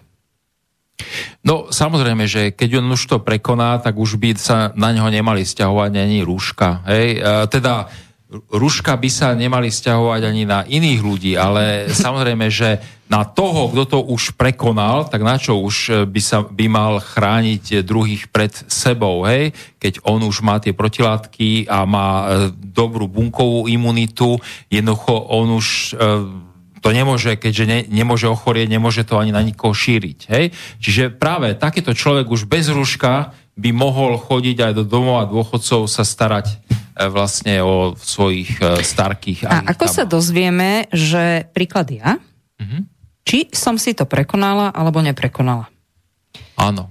Je Tak- to na základe tak, e, nejakých testov? Áno. Sú protilátkové testy, to znamená, že tie rýchle protilátkové testy, tak tam by, alebo potom samozrejme, že sa tie protilátky stanovujú aj vo veľkých laboratóriách a pokiaľ máte protilátky IgG, triedy IgG, tak... e, To sú tie tak, e, imunitné, tak, tak tomu ste hovor... to prekonali, uh prekonali a máte imunitu. Uh, Samozrejme, že tie sa môžu vytratiť časom a tá imunita je postavená na bunkovej imunite, čiže mm, možno, že ani sa to nebude dať zistiť, že či ste odolná alebo nie, um, možno len z toho, že ste to prekonali. Hej? Z toho, keď to človek raz prekoná, tak jednoducho tú imunitu získa a možno, že sa nejaké iné testy nájdú časom, ktoré budú to vedieť otestovať. Hej? Ale Lebo potom mi príde pán doktor alebo Marian logickejšie uh, urobiť možno takéto, možno nejaké spätné testy, možno aj na tú genetiku, alebo teda niekde, kde by sme vedeli, koľko percent z populácie, báme sa o Slovákoch, je tu 5,5 milióna, sme vírus prekonali, koľko percent neprekonali, kto je momentálne možno chorý, Hej. hej. Keď teda nemáme problém, že vraj robí denne 20 tisíc testov Mhm. a keď si zoberieme, že z toho 5,5 milióna dáme 1,5 milióna dole, lebo to sú práve ľudia žijúci dôchodcovských domov, tam je ich 400, 500, 300, hej, podľa toho, aký. No, viete, tu musíte sa na to dívať. e, Ja by som povedal, že tými očami, ako sa dívame na chrípku, ani u chrípky predsa netestujeme, že či to niekto prekonal, neprekonal, alebo že čo, hej? Určite áno, ale z chrípky Čiže- nerobíme No, takéto... No, nerobíme, no tak nero, nerobíme ani z covidu, hej. To znamená, uh, ja si osobne myslím, že testovať by sa mali iba chorí. Hej? A to e, chorý človek, nevieme na čo vlastne je chorý, či má chrípku, alebo má covid, alebo má niečo iné, no tak toho otestujeme, aby sme sa dozvedeli, čo vlastne má. Hej? Čiže to má zmysel testovať chorých. Hej? Ale inak vôbec nemá zmysel testovať tak, ako sa testuje na Slovensku a aj v iných štátoch, že vlastne testovať tak, akože zdravých, hej, zdravých test, na čo testujeme zdravých, hej? Zistíme, že majú tie fragmenty, tvrdíme, že sú, že, že sú chorí, ako keby nebezpeční a pritom to není pravda. Hej, čiže, čiže vlastne to je taký falošný prístup. My, lekári, nepotrebujeme testovať zdravých. My potrebujeme testovať iba chorých. Hej? To znamená, ani možno, že z nejakých vedeckých, vedeckých dôvodov by bolo pekné otestovať slovenskú populáciu, zistiť e, ten e, nejaký protilátkový profil a z toho by sme vedeli, že aj 5% to prekonalo, alebo tak. Čiže, ale z praktického hľadiska to není potrebné. Hej, alebo možno, keby sme... Len dáva mi to väčší zmysel, ako keď tu testujeme to, čo teraz robíme, hej? E, Určite e, dáva, teda. dáva to väčší zmysel, e, keby sme takto otestovali populáciu. V podstate by to mohla byť taká predpríprava pre očkovanie, lebo vlastne my týmto by sme zistili ako keby stupeň kolektívnej imunity. Hej, a keď by ten stupeň kolektívnej imunity bol nízky, tak by malo zmysel očkovanie. Keby sme zistili, že už viac ako polovica ľudí to prekonala, no tak už asi ani to očkovanie by nebolo e, indikované. Čiže e, do takejto situácie sa zrejme dostanú e, Švédi. Mám taký dojem, že, že tam už robili tento prieskum protilátkový, zistili, že tam majú 20-percentnú premorenosť, čiže uh-huh. ani, že není treba ani 50-percentná, ale že stačí 20-percentná premorenosť, aby e, svojím spôsobom e, sa tak stiažilo šírenie infekcie COVID, že, že vlastne populácia e, získa dostatočnú e, kolektívnu imunitu. Takže vlastne toto je veľmi dôležité, m, aby populácia získala tú kolektívnu imunitu ten COVID ukazuje sa, že, že to je taká infekcia, kde nastupuje pomerne rýchlo veľmi kvalitná kolektívna imunita. To znamená v tom Švédsku, veď to je necelý, necelý pol roka a už tam majú e, určitý stupeň kolektívnej imu, imunity, ktorý bráni tomu, aby sa tam to ochorenie mm-hmm. e, tak šírilo, ako napríklad zatiaľ ešte u nás. Hej? Takže, takže vlastne um, Myslíte si, pani, že je, alebo nie je to komunitné šírenie už? Že už no je tak, to jedno, že dohľadávame tak, a nedohľadávame tak, keď je, keď je tam, eh, keď je, akože ja si myslím, že tu, že tu ešte nemôže byť nejaké eh, zásadné šírenie, lebo keď si po, porovnáte tú incidenciu, keď vyhlasujeme epidémiu pri chrípke s tou incidenciou covidu 6,5 na 100 tisíc, tak aké komunitné šírenie tu môže byť, hej? Však e, aj vy hovoríte, že ľudia majú problém stretnúť niekoho, kto tú ano, chorobu to mal. Je pravda. Hej, no tak ako keď ho neviem ani stretnúť, tak ako sa to môže šíriť? Len problém je tam práve v tých médiách pozitívne testovaný. Môžeme to vysvetliť, čo to znamená byť no, pozitívne testovaný? To som práve vysvetloval už, ale zopakujem Môžeme to. to hej, tak ešte tak celku. To, že teda pozitívne testovaný, uh, to je vlastne... Znamená alebo neznamená chorý hneď? Áno, to, ne, to vôbec neznamená chorý. Hej, čiže tu sa vlastne v rámci tej propagandy, v rámci tej falošnej štatistiky uh, ako vymyslel nový termín, pozitívne testovaný. Uh, a vlastne, uh, ako som už povedal, uh, dôležitý, dôležitý je, či je niekto chorý.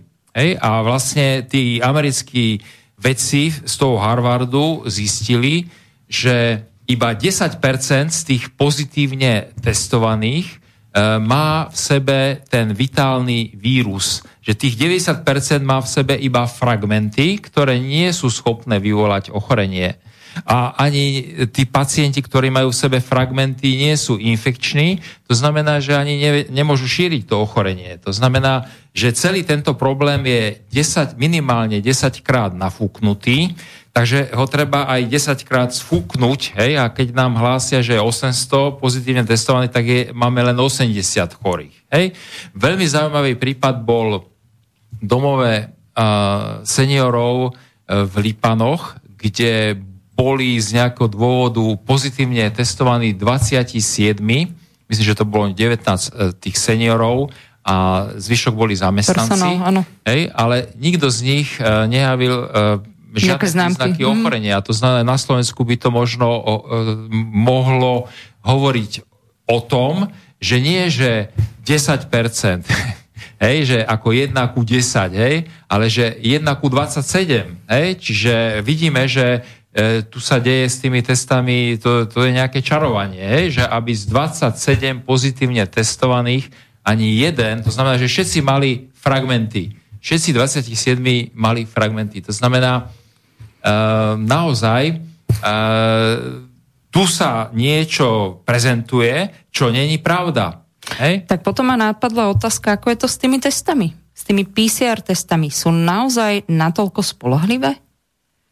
Ako no, to je? No vieme o tom e, zväčšovaní, hej, áno, to sme tak hovorili. ide o to, že tí veci z Harvardu ako keby tvrdia alebo zistili, že keby sa zväčšovalo iba 30 miliard krát, tak by sa akurát zväčšilo na úroveň toho vírusu. To znamená, že by sme zistili len tých 10%. Hej? Ale keďže sa zväčšuje ďalej a ďalej a ďalej sa zväčšuje, no tak potom začíname zisťovať tie, tie fragmenty, tie úlomky a tým pádom dalo by sa také tie nožičky, ručičky toho vírusu, hej, ale tie sami o sebe nie sú schopné vyvolať ani ochorenie, ani keď ten človek má fragmenty, tak není infekčný. Keď si človek prekonal COVID, Mhm. môže sa mu ukázať na tom teste za nejaký čas pozitivita? Uh, samozrejme, že keď ten človek prekoná COVID, tak, uh, tak práve v ňom zostanú tie fragmenty, lebo vlastne jeho imunitný systém ten COVID rozbil, zničil a vlastne zostali v ňom tie fragmenty. To znamená, tí ľudia, čo prekonajú COVID, sú opakovane testovaní, opakovane sú pozitívni a do nekonečna proste e, je tvrdené, že sú, že sú chorí a infekční. Toto dokonca- Pritom oni už sú zdraví e, dávno a vlastne e, potom e, tuto u nás na Virologickom ústave Slovenskej akadémie vied práve u niektorých týchto pacientov urobili e, také tie e, priame testy na, e, na kultiváciu toho vírusu, aby sa potvrdila alebo vylúčila jeho prítomnosť a zistili, že už tam není. Hej, čiže mali fragmenty, ale vírus tam už nebol. Čiže aj na našom pracovisku sme potvrdili, že keď má človek pozitívny test, tak vlastne e, nemá vírus a není ani infekčný, ani chorý tým pádom. Viem, Ale že- to, že není chorý, to vidíme aj z tej kliniky. No tak keď ten človek ani nekašľa, ani nesmrká, ani nemá teplotu, ani nič, no tak je zdravý. Hej? To znamená, e, prijal sa taký úzus, že keď ten človek uh, má bežnú tú infekciu COVID, tak e, vlastne z priebehu sa vie, že po desiatich dňoch je zdravý a už sa netestuje, hej, aby sa zistilo, že sa je pozitívny. Hej, proste sa pošle domov. Média prezentujú umrtnosť alebo Alebo sa smrtnosť. pošle už medzi ľudí, že sa mu zruší tá Hej. karanténa. Hej? Penka. čo som si všimla ako možno nové, možno, že to nie je tak až nové, tak uh, hovorilo sa o tej prvej vlny, že zomrel s covidom. Mhm. A teraz som zaznamenala, nie, zomrel na covid, tak, Mhm. a teraz je to, že zomrel s covidom. No to, Tak- to, je, to je ešte inak, lebo tam e, bol taký rozhovor s dvomi patologičkami z e, tej pražskej nemocnice na Bulovce a on, oni tam dokonca hovorí, že, že viacerí tí, ktorí boli akože vykázaní, že zomreli na koronu, tak v skutočnosti nezomreli na koronu. Oni boli síce prijatí do nemocnice a zistili im tam tým testom, že teda mali to, ale jak boli v tej nemocnici, tak oni ich z toho vyliečili, takže už boli akože z korony v pohode a nakoniec zomreli na niečo iné. A že vlastne, že, že nikto z tých, ktoré, um, ktorých oni pýtali teda, takže v skutočnosti nezomrel na ten COVID, že oni už boli z covidu vyliečení a až potom zomreli.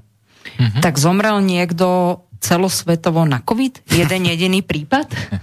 Hej, hej. Ale to Tak, si treba... Asi, asi áno, ale, ale bude to... sa- toto Alebo sa- s iba. covidom, vieš, to je rozdiel. že Toto sa my a, ťažko tu dozvie, dozvieme, samozrejme tieto pochybnosti tu sú, lebo keď sa raz klame, tak potom už e, ľudia e, proste neveria ničomu. To znamená, áno, v tých umrtiach e, sa to nadsadzuje. V- na, v- na Slovensku e, možno najmenej na svete, lebo my máme tých mŕtvych e, ako neštandardne málo na to, ako to proste je v iných štátoch.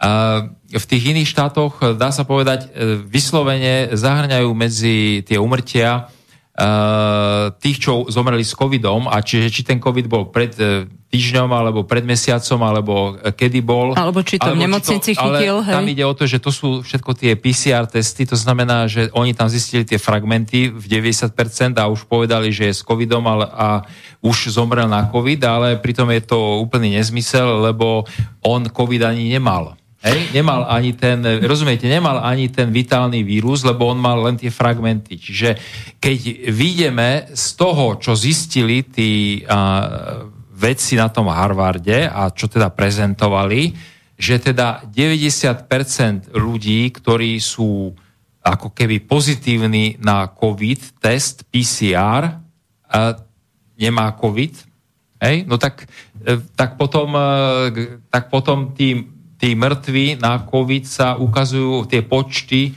sa to ukazuje v úplne inom svetle. Hej? Viem, to že, znamená, viem že... že Taliani znižili dokonca 30 alebo 40 zo štatistických údajov uh-huh. umrtnosti. Oni boli prví, ktorí naozaj Áno. povedali, poďme s tým dole, Áno. pretože tam už pomaly asi motorkár Hej, mal len, COVID, len, viete, hej? len tam ešte stále, e, a zrejme nebol, nebola zahrnutá tá informácia, že teda, lebo oni výjdu z toho, že áno, urobím test na COVID, je pozitívny a pacient zomrel, no tak zomrel na COVID, hej?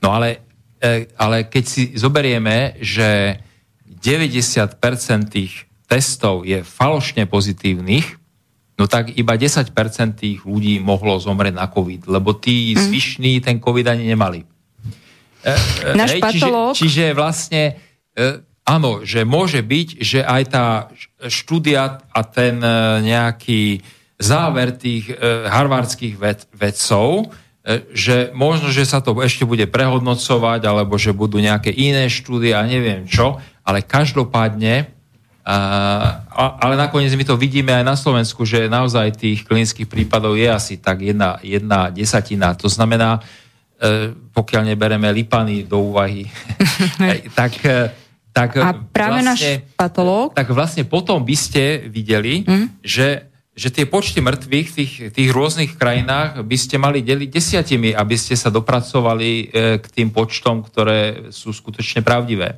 a náš hlavný patológ o, z ministerstva Áno. zdravotníctva Slovenskej republiky.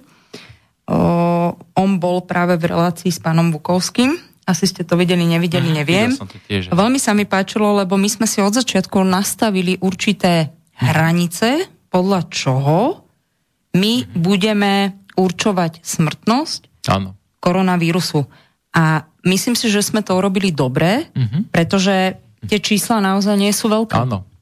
Hej, e, určite sme to urobili oveľa lepšie ako vo svete, ale zasa musíte, e, ak zobereme do úvahy ten fakt, že 90% tých testov PCR na COVID je falošne pozitívnych, že vlastne tí ľudia ten COVID nemajú, hej, no tak asi aj na tom Slovensku nie je každý e, pacient, ktorý bol hodnotený, že zomrel na COVID, naň aj zomrel. Lebo teda asi, keď by sa preukázalo nejakým testom e, proste preukazujúcim priamo ten vírus, že tam vírus tam vôbec nie je, no tak ten pacient zomrel na niečo asi iné. Hej? Čiže u tohto ochorenia COVID je veľmi zaujímavé si pozrieť e, a uvedomiť si to, že de facto je to taký zvláštny dizajn, ako keby ochorenia, ako keby to bolo tak nejak nakreslené, skôr umelo, že zomierajú chronicky chorí a starí. Ale chronicky chorí a starí zomierajú aj normálne. Hej? Čiže keď v Taliansku bol priemer e, tých, čo zomreli 80 rokov, A tam je hlavne vyššia veková tá populácia vôbec voním Áno. ako národnostne. No, 80 rokov bol priemer. To znamená, že zomierali 90-roční a 100-roční. Tiež, samozrejme. No tak ako keď zomierajú 10-roční a 100-roční, tak e, proste e, obviňovať z toho COVID. Hej? Čiže, čiže a naviac, e, tento COVID e, sa vyznačuje, aj na Slovensku to vidíme, vyznačuje sa e, veľkou dezorganizáciou poskytovania zdravotnej starostlivosti. To znamená, a v Taliansku to bolo zrejme tiež aj prí, príčinou niektorých tých umrtí, že jednoducho uh, prija, si strašne veľa tých pacientov, možno preto práve z epidemiologického hľadiska, lebo sa báli, aby ich popríjmali všetkých, uh, a, aby ochránili ostatnú populáciu pred šíriacou sa možno epidémiou. Možno, že tí ľudia ani nemali ten COVID, ale jednoducho boli tak preťažené oddelenia, že tí pacienti s rôznymi chronickými, e, komplikovanými ochoreniami, multimorbiditami uh, a starí, hej, jednoducho zomreli, no, lebo nebolo možné im poskytovať takú starostlivosť, akú by potrebovali. Čiže vôbec to nemuselo byť spôsobené. Napríklad, e, napríklad aj na Slovensku sa, e, sa stalo, alebo sa, sa môže stať, hej, že e, príjmu nejakého, nejakého seniora na infekčnú kliniku, lebo je COVID, hej, a teraz ho tam držia na kyslíku a ten pacient dostane nejaké, proste nejakú ťažobu na hrudníku hej, a oni ho teda odvezú na, mm, na Jisku. jisku, dajú mu tam možno, ho, dajú ho na ventiláciu a neviem čo, no a potom sa môže zistiť pri pitve, že mal infarkt. Hej, že vôbec oni tam nie sú na to, e, na týchto infekčných e, oddeleniach, klinikách, oni tam nie sú na to pripravení, aby riešili kardiologické problémy. Čiže e, môže kľudne byť, že ten človek dostane niečo úplne iné a, nedostane ani adekvátnu starostlivosť. Ono sa nám to tak nejako začína profilovať, že my ako keby sme sa zameriavali len na jeden jediný cieľ. A No ja sa je to korona. nezameriavam, ale ako keby tí, čo nás riadia, Tak, ako tak. keby sa nás snažili... Ja som to tak všeobecne Hej, povedala, a- hej, ja, tu, áno. ja sa nikoho nechcem dotýkať, či, Áno. či už nejakého terapeuta, lekára a tak ďalej. A veľmi ma mrzí, lebo mne klienti plačú, onkologickí pacienti. Mhm. Ako by sme im vedeli pomôcť, lebo tá lekárska starostlivosť, mm, ja si nemyslím, že je adekvátna. Určite, lebo, lebo odkladajú sa operácie Tak. a, a proste, e, čiže, čiže e, zanedbáva sa aj prevencia, vyhľadávanie, čiže samozrejme, že ten pacient má šancu, keď sa urobí dobrá prevencia, e, nájde sa to ochorenie zavčasu, e, tak, e, tak proste to je úplne iná prognoza. Takže mm, ako by sme im vedeli pomôcť? No tak to chce zorganizovať to, ten zdravotnícky systém, e, nezameriavať sa na COVID, hej, treba, veď vidíme vlastne, že ten COVID není ani ako keby problém, hej, e, taký, to není adekvátna pozornosť, ktorú venujeme covidu. E, jednoducho, e, to je strašná taká disproporcia, asymetria, proste ostatné všetko, ale to není onkologická oblasť, to sú aj e, kardiovaskulárni pacienti, čiže... Určite cukrovka, E, hej. Nehovorím o, o, o tých psychických e, následkoch. Rozmnožili sa nám obrovskí pacienti psychiatrickí. Čiže mm, to predsa je absolútny nonsens, čo, čo sa deje v slovenskom zdravotníctve. Tuto by možno bolo na mieste nejakým spôsobom diskutovať o tom, že, že ako, by, ako by to vlastne v prípade takéhoto covidu, e, aké kroky by boli vlastne rozumné, čo by sa vlastne malo naozaj robiť, aby sme e, nerobili paniku, aby sme to nerobili na úkor iných e, pacientov, onkologických, kardiovaskulárnych, ale aby sme sa postavili covidu. Hej? Ako, aby sme sa ukázali, ako že máme robustné, silné zdravotníctvo, ktoré dokáže sa postaviť e, covidu. Hej? Že, a čo by sa malo asi robiť? Hej? No, ono vlastne, ja keď sa to tak, nad tým tak zamyslím, tak by sa malo výjsť z toho, že sa urobí taká nejaká tá diagnostika tej situácie. Hej? Čiže keď urobíme diagnostiku situácie, že máme tu ochorenie, ktoré e, spôsobuje umrtia a ťažké, ťažké ochorenia u chronicky starých, e, u chronických pacientov a starých ľudí, tak ja by som sa zameral na, na ochranu tých chronických chorých pacientov a starých ľudí.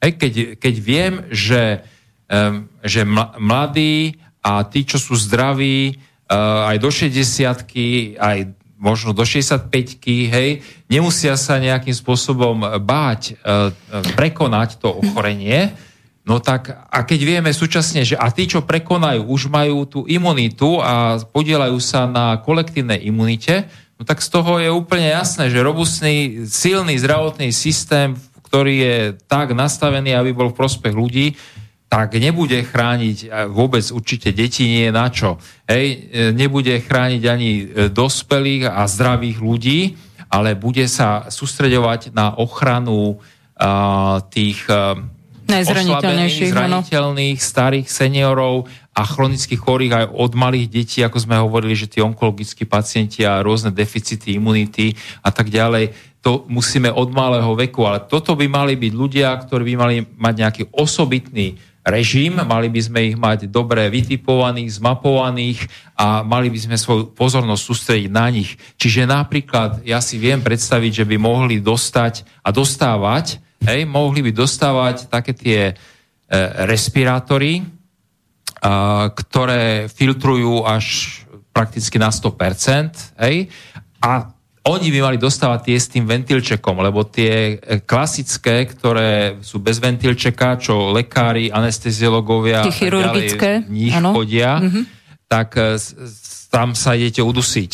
Ej, to znamená, nemyslím masky, ale respirátory. Mhm. To sú tie e, riadne respirátory už profesionálne, tak takéto by mali dostať práve títo pacienti, mali by dostať tieto profesionálne e, respirátory a mali by dostať tie s tým ventilčekom, lebo oni sú oslabení, aby mohli, aby mohli ľahko dýchať. To prúdenie, hej, aby tam čiže, nastalo. Mhm. Čiže toto by mal štát zabezpečovať pre takýchto vytipovaných ľudí. Samozrejme, že mohli by byť nejakým spôsobom izolovaní, alebo to treba zvá- zvážiť, že ako nakoľko, lebo zasa to má tie psychosociálne negatívne e, veľmi výrazné efekty, ale mohli by napríklad na nejakú dobu, kým sa uvoľní proste infekcia, nech teda pôsobí na ostatnú populáciu, aby sa tá premorila, lebo keď sa tá populácia premorí, tak tí, tá premorená populácia potom chráni už aj tých e, oslabených. Mhm. Hej, oni, jednoducho už tá infekcia sa ani na nich nebude prenášať. Slabne, Hej? slabne. Takže hej. vlastne izolovať týchto e, oslabených, nechať infekciu pôsobiť na tých e, zdravých, ktorí, ktorí 10 dní predsa nejakým spôsobom e, zvládnu. Hej? A takýmto spôsobom by sa dalo napríklad. Hej, a ďalšia, ďalšia dôležitá vec je, veď sa predsa vie, že tie vitamíny a zinok e, majú ochranný efekt. To znamená, prečo sa teda e, nejakým tým rodinám hej, neposkytujú vitaminové balíčky, Presne prečo tak. sa neposkytujú starým ľuďom, hej, prečo sa neposkytujú vitaminové balíčky do domov dôchodcov, hej, čiže všetky tie vitamíny my máme aj slovenských výrobcov a prečo, sa nevy, prečo už sa dávno, e, lebo to sa dá urobiť, aby to C, D aj zinok boli v jednej tabletke, denná, denná potrebná dávka na tú prevenciu. Hej, čiže ľudia by dostávali iba po jednej tabletke vitamínovej každý deň a dostali by to a ich imunita by išla hore, Hore. a oveľa, oveľa menej by bola šanca, že sa u nich nejaký COVID uchytí. To znamená, že sú, sú takéto jednoduché veci. Samozrejme, že uh, dbať o ten imunitný systém aj z hľadiska pitného režimu a tak ďalej. Áno, určite aj prírodné cesty. Máme tu Prírodné cesty. bylinky, čiže No. najstaršia medicína vlastne, hej, prastará medicína na svete. No. Bylinky papali aj dinosaury, ja toto stále hovorím. Hej. Je to tak? Není to len ako staré ako ľudstvo. Mm-hmm. Takže máme pre Boha byliny protivírusové, mm-hmm. máme antibakteriálne, antimikotické, antiseptické, máme prírodné antibiotika z bylín, mm-hmm. ako je napríklad skorocel. A prečo to nevyužiť? Nič nás to v podstate určite, nestojí. Určite by sa to, toto a u týchto byliniek a týchto prírodných e, metodík je podľa mňa veľmi e, akože sympatické a oceňujúce aj, aj to, že to mimoriadne dobre štartuje aj tú imunitu tou psychosomatickou cestou. Čiže tak. človek, keď takýmto spôsobom niečo proste urobí pre tú svoju imunitu, tak e, je to taká vec, že cez tú psychosomatickú väzbu si dokáže naozaj e, naštartovať tú imunitu a, ma, ma, a môže to mať veľ, veľký vplyv e, na to individuálne posilnenie imunity. Takže Čiže keď to zhrniem, Mhm. v rámci teda o, takej väčšej zdvihnutí imunitného systému voči vírusom, možno baktériám a tak všeobecne to povedzme. Čiže sme hovorili o vitamínoch. Mhm. Číže existujú výborní slovenskí výrobcovia, čiže odporúčame zinok ako vitamín A- imunity, D, zinok 10 až 20 mg, D aspoň 1000 2000. až 2000, hej, EU jednotiek. medzinárodných jednotiek a, a ešte tam máme to C, aspoň tých 500 až 1000 tiež. sela napríklad.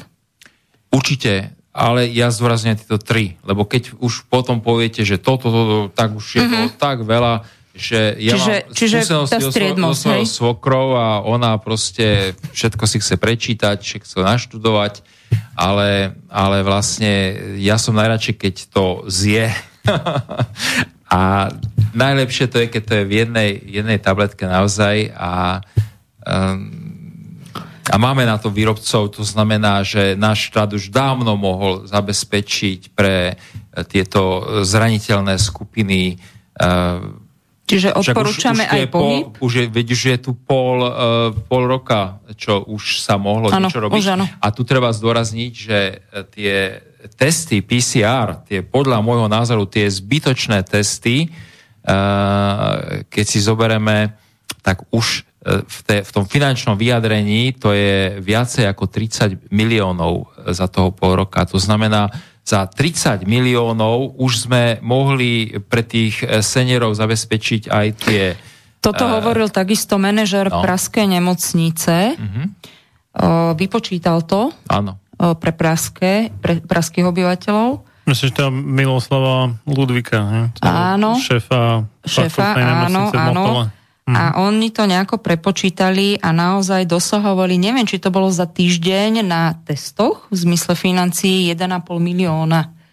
Alebo za on hovoril o nejakých eur, tri- hej? 30 miliónov českých korún denne, myslím. u že- nás, u nás, ja som to prepočítal. Čiže milión eur. Vieš, Mhm. Áno. z- Vyše lebo však e, keď to počítame podľa tých súčasných počtov, tak to vychádza takmer na 3 milióny týždenne. Hej, že sa to, teraz sa to neuveriteľne... Ako eur, hej? Eur.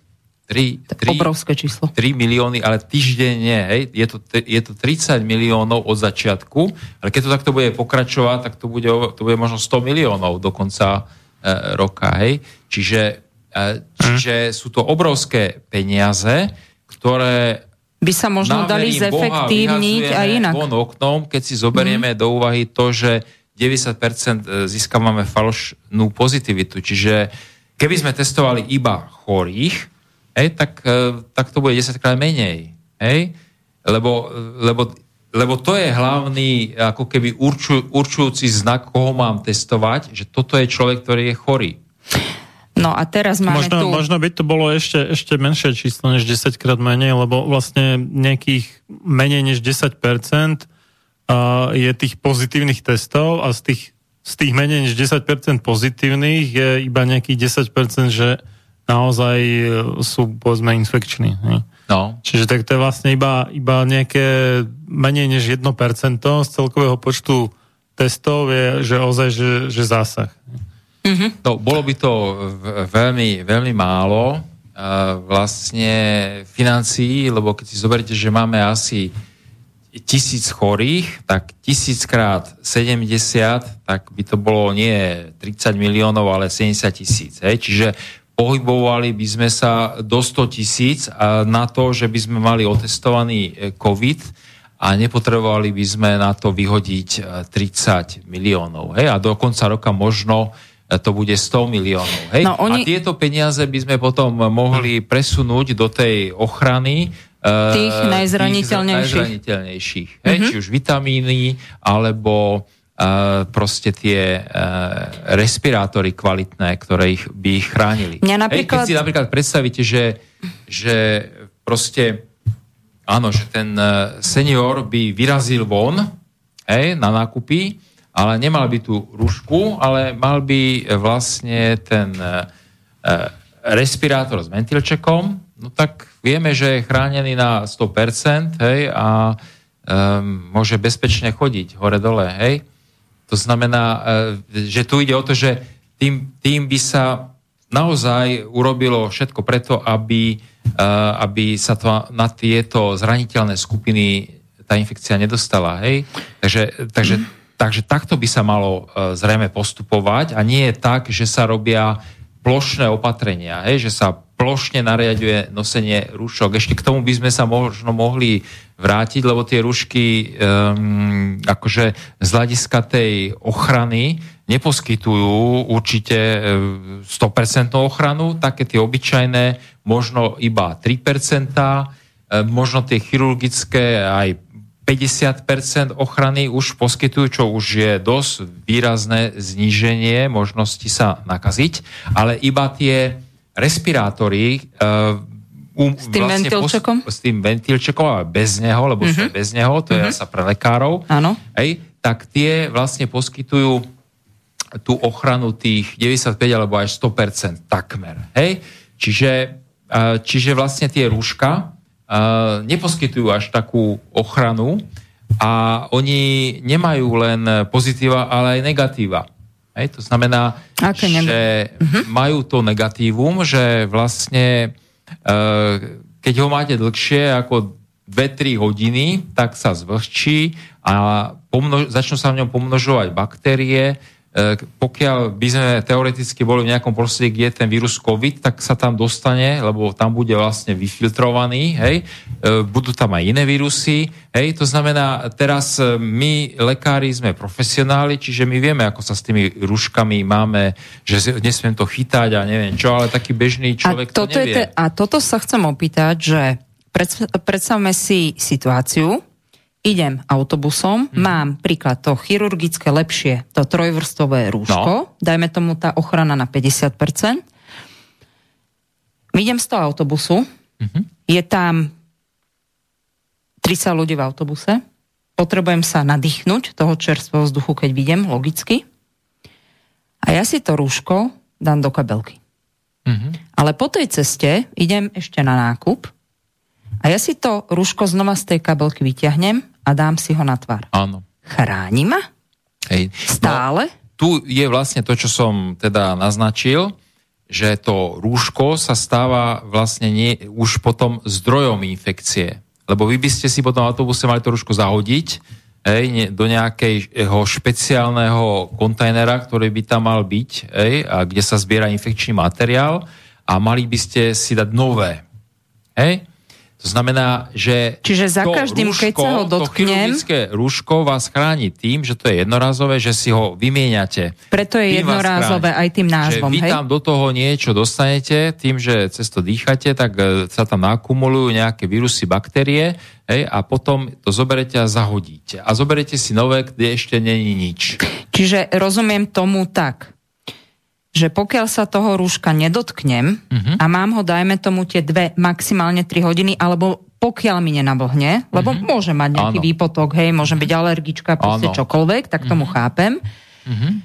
Takže keď sa ho dotknem, alebo dám ho do tej kabelky, už je vlastne problém. Môže byť problém, hej, lebo mm-hmm. ne, neviete, čo na tom rúšku je, to sú mikroskopické neviditeľné veci.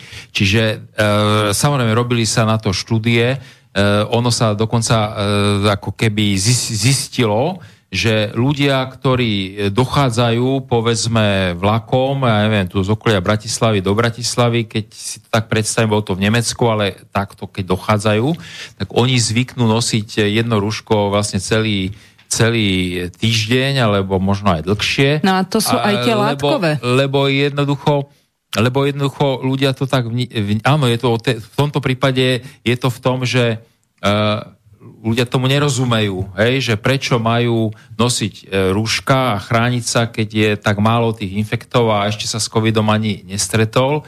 To znamená, to znamená že oni tie rúška nosia aj týždeň a dajú si ich uh, proste ráno, potom, keď prídu do Bratislavy, dajú si ich do Vrecka a keď idú zasa domov, tak zasa z Vrecka to, ale tak medzi tým ešte musí to rúško vytiahnuť, ale každopádne, keď ide naspäť, tak to isté rúško si zasadá na ten svoj nos. To znamená, že tí ľudia vlastne v tých rúškach e, kultivujú e, Však vieme, že stafilokoky a rôzne áno, veci, hej? Tam sú stafilokoky, streptokoky, sú tam najsérie, e, môžu, a určite tam sú kvasinky, to znamená... A veľa ľuďom už sa povyhadzovala to, okolo Tam je tá vlhkosť zvýšená, čiže tam sa darí kvasinkám. Hej, čiže dá sa povedať, že to rúško mm, je aj, má aj veľké, veľa problémov prináša aj z hľadiska infekcie, čiže nie, že chráni pred infekciou, ale môže byť zdrojom infekcie. Ďalšia vec, e, ktorou je to rúško ako keby zdrojom infekcie, je, že ono vlastne vám e, upchá, ja tomu tak hovorím, keď sedí nejaký pacient u mňa a ja mu to vysvetľujem, že ako keby vám v továrni upchali komín. Hej, že vlastne tým, že vydychujete, či už nosom alebo ústami, tak sa zbavujete tých e, nečistvo, tých škodlivín. Hej? Že normálne e, sliznice dýchacieho systému e, Čiže tak- kysličník uhličitý? E, Kysličník uhličitý má takú zvláštnu úlohu, ale k tomu sa ešte môžeme vrátiť. Mhm. Ja by som chcel teraz povedať ešte k tým e, rôznym znečisteniam, čiže žijeme v smogu a tak ďalej. To znamená, že my sa musíme stále čistiť. To znamená, my máme na slizniciach dýchacích orgánov ako keby dva druhy buniek. Máme tam pohárkové bunky, ktoré produkujú hlieny, a tie vlastne, keď my niečo máme, nejaký ten, e, tu š- nejaké, nejaké znečistenie máme v tých e, prieduškách, tak tie hlieny de facto e, to, to do seba nejakým spôsobom za, akože zahrnú, hej, a potom tam máme bunky metličkové, ktoré potom to vymetajú. Hej? Takže to vlastne také vymetanie na mokro. Čiže veľmi dôkladne sa tie priedušky čistia a určite si ľudia všimnú, že keď sú v nejakom, skladajú uhlie alebo sú v nejakom prašnom prostredí, že tuto okolo nosa sa im vytvoria také kolieska čierne. Neviem, či ste si to vyvšimli niekedy. Také dosť do červená až čierne, hej. Také čierne, že vlastne to vymetené mm. sa tam tak hromadí, mm. hej. No a to vymetené vychádza von aj kašlom a vychádza aj tým vydychovaním, hej.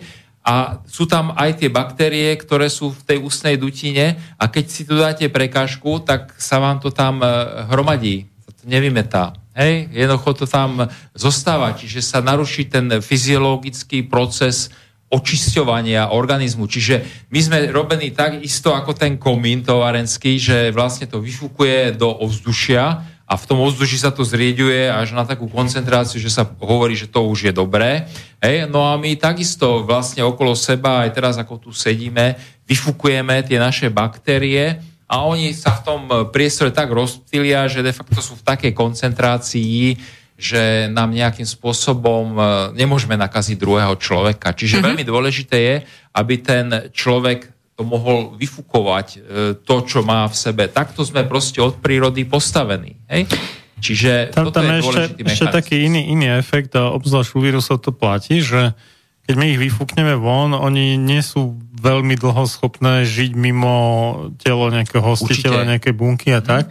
Ale tým, tým, že e, v tom rúšku sa hromadí aj tá vlhkosť, teda z výdychu, aj tie baktérie, aj kvasinky a nakoniec aj tie vírusy, oni tam majú také akože pomerne dobré prostredie na prežitie a keď e, zasvietí nejaké UV žiarenie, čiže bežné slnečné žiarenie na vírus, tak e, on pomerne veľmi rýchlo ho zničí.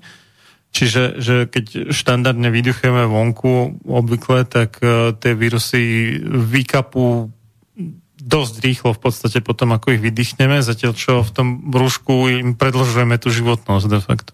Určite, čiže to je ten moment, že treba si uvedomiť, že to rúško sa môže stať zdrojom tej infekcie, lebo vieme, že až 70% tých infekcií sa, sa rozširuje cez ruky. Znamená, že tým, že si ho pochytáme, potom niekomu podáme ruku. Čiže v tomto prípade vôbec e, všeobecne vírusov, baktérií, tak máme druhé zápalové procesy na tú jeseň. Tak je dobré skôr sústrediť tú hygienu na dezinfekciu tých rúk. Toto by bolo Takže taký ja najväčší som, základ? Uh, ja by som ani že dezinfekciu uh, ani nepoužíval. Ja si myslím, že treba si často umývať ruky mydlom. Mydlom. Hej? Čiže používať takéto prirodzené ľudské uh, veci. Uh, tu by som chcel uh, to ako keby povedať tak, že, že my hovoríme, že podľa mňa teda není dobré plošné nosenie rúšok. To znamená všetci. Hej. Samozrejme, že sú niektoré skupiny profesionálov ako lekári, hej, zdravotníci, Zubári, eh, aj, kozmetičky. ktorí aj majú prečo nosiť rúšky, aj to vedia robiť, aj to robia vtedy, keď to je treba, hej, a aj si ruky dezinfikujú. Hej, ale neviem, prečo by si, lebo tým, že si dezinfikujete ruky, tak prichádzate skôr o, ten eh, masný film, čo tam máte mať a ten vás vlastne chráni. Áno, o- o to- ochrannú vrstvu, hej, znamená, my, zasa, my, si, my si tie ruky dezinfikujeme, potom si ich zase mažeme a tak, ale neviem si predstaviť, že by bežný človek si ich nejak e, proste obyčajný, normálny človek by podľa môjho názoru nemal nosiť rúšku. To je jedna vec. A druhá vec, že mal by si často umývať ruky. Samozrejme, že kto by mal nosiť rúšku, hej, ale už by mal aj o tom vedieť, že sa jej nemá dotýkať, že jednoducho má si ju vymeniť, keď sa znečistí, alebo keď sa veľmi príliš zvlhčí, alebo si, keď um, najlepšie, keby mal tie chirurgické a každé 3 hodiny si ich vymenil. No ale teraz mi povedzte, to by mali z tých 30 miliónov prispievať asi aj bežným rodinám, lebo to je obrovský balík finančný. Môj zobar mi povedal, keď som naposledy bola pred týždňom a tak sme sa o tej téme bavili a hovorí, že pozri si, koľko stali rúška minulý rok, oktober, november No. a koľko stoja teraz. No, Že to presne. už je len fakt, hej? Pritom výrobné ceny, keď už ideme na to, sa nejako nemohli zmeniť. Nemohli, Naopak, samozrejme. sa vyrába viac, Naopak sa vyrába viac. viac, to znamená, išli dole. Hej, to znamená, že tu vidíme ten systém, jak, e, ako pracuje a teraz verte takému systému. Mm. Hej, lebo je v tom určite obchod. Takže, e, takže, e, takže to, toľko asi k tým e, rúškam. Ešte sa chcem uh, i tak vrátiť k dvom No, ale otázkam. ešte som chcel Áno. povedať, že ne, nepovedali sme si, že kde by sa teda mali nosiť tie rúška. Hej? To znamená, e, keď je niekto chorý, Mhm. hej, kašle, kýcha, to je vlastne ten mechanizmus, ako sa tá infekcia roznáša. že Čiže to sú tie kvapôčkové. Kýcha, to sú tie kvapôčky, tak e, mal by zostať doma Prvom rade, hej? a bez rušky. Bez rušky. Je doma, hej? Nech nikam nechodí, nech e, ne, proste ne, neinfikuje iných, hej? No ale, ale keď už musí, lebo musí sa si aj kúpiť jedlo a tak, no keď už musí... Ešte chcem len doplniť, pardon, uh, COVID je infekcia vírusu s kvapôčkou? To, toto ešte by sme chceli Áno, ozrejmiť. e, COVID, e, COVID je v kvapôčkach, hej, je to teda vírus, ale ten vírus nelieta vzduchom e, úplne sám, lebo ako tu povedal pán Filo, tak e, už by ho veľmi skolilo každé, každý lúč nejakého mm-hmm. slnečného svetla, hej, ale on chodí v tých kvapôčkach. Hej, a ako sa profesor Krčmery hovorí, že, e, že vlastne on, ten vírus i- ide ako keby v autobuse že sú nas, nasačkovaní do tej kvapôčky ako do autobusu a takto to proste lieta, hej? To znamená, že je tam chránený ten vírus mm-hmm. v tej kvapôčke. Ale v každom prípade zostať doma. To by sme odporúčali. Pokiaľ človek je chorý, zostať doma, toto možno je pozitívum tejto doby, lebo dneska vlastne môžeme povedať, že u nikoho nevieme, či má COVID alebo nemá. Keď má kašel a smrka, môže mať COVID a netreba ho vôbec testovať, ale 10 dní doma.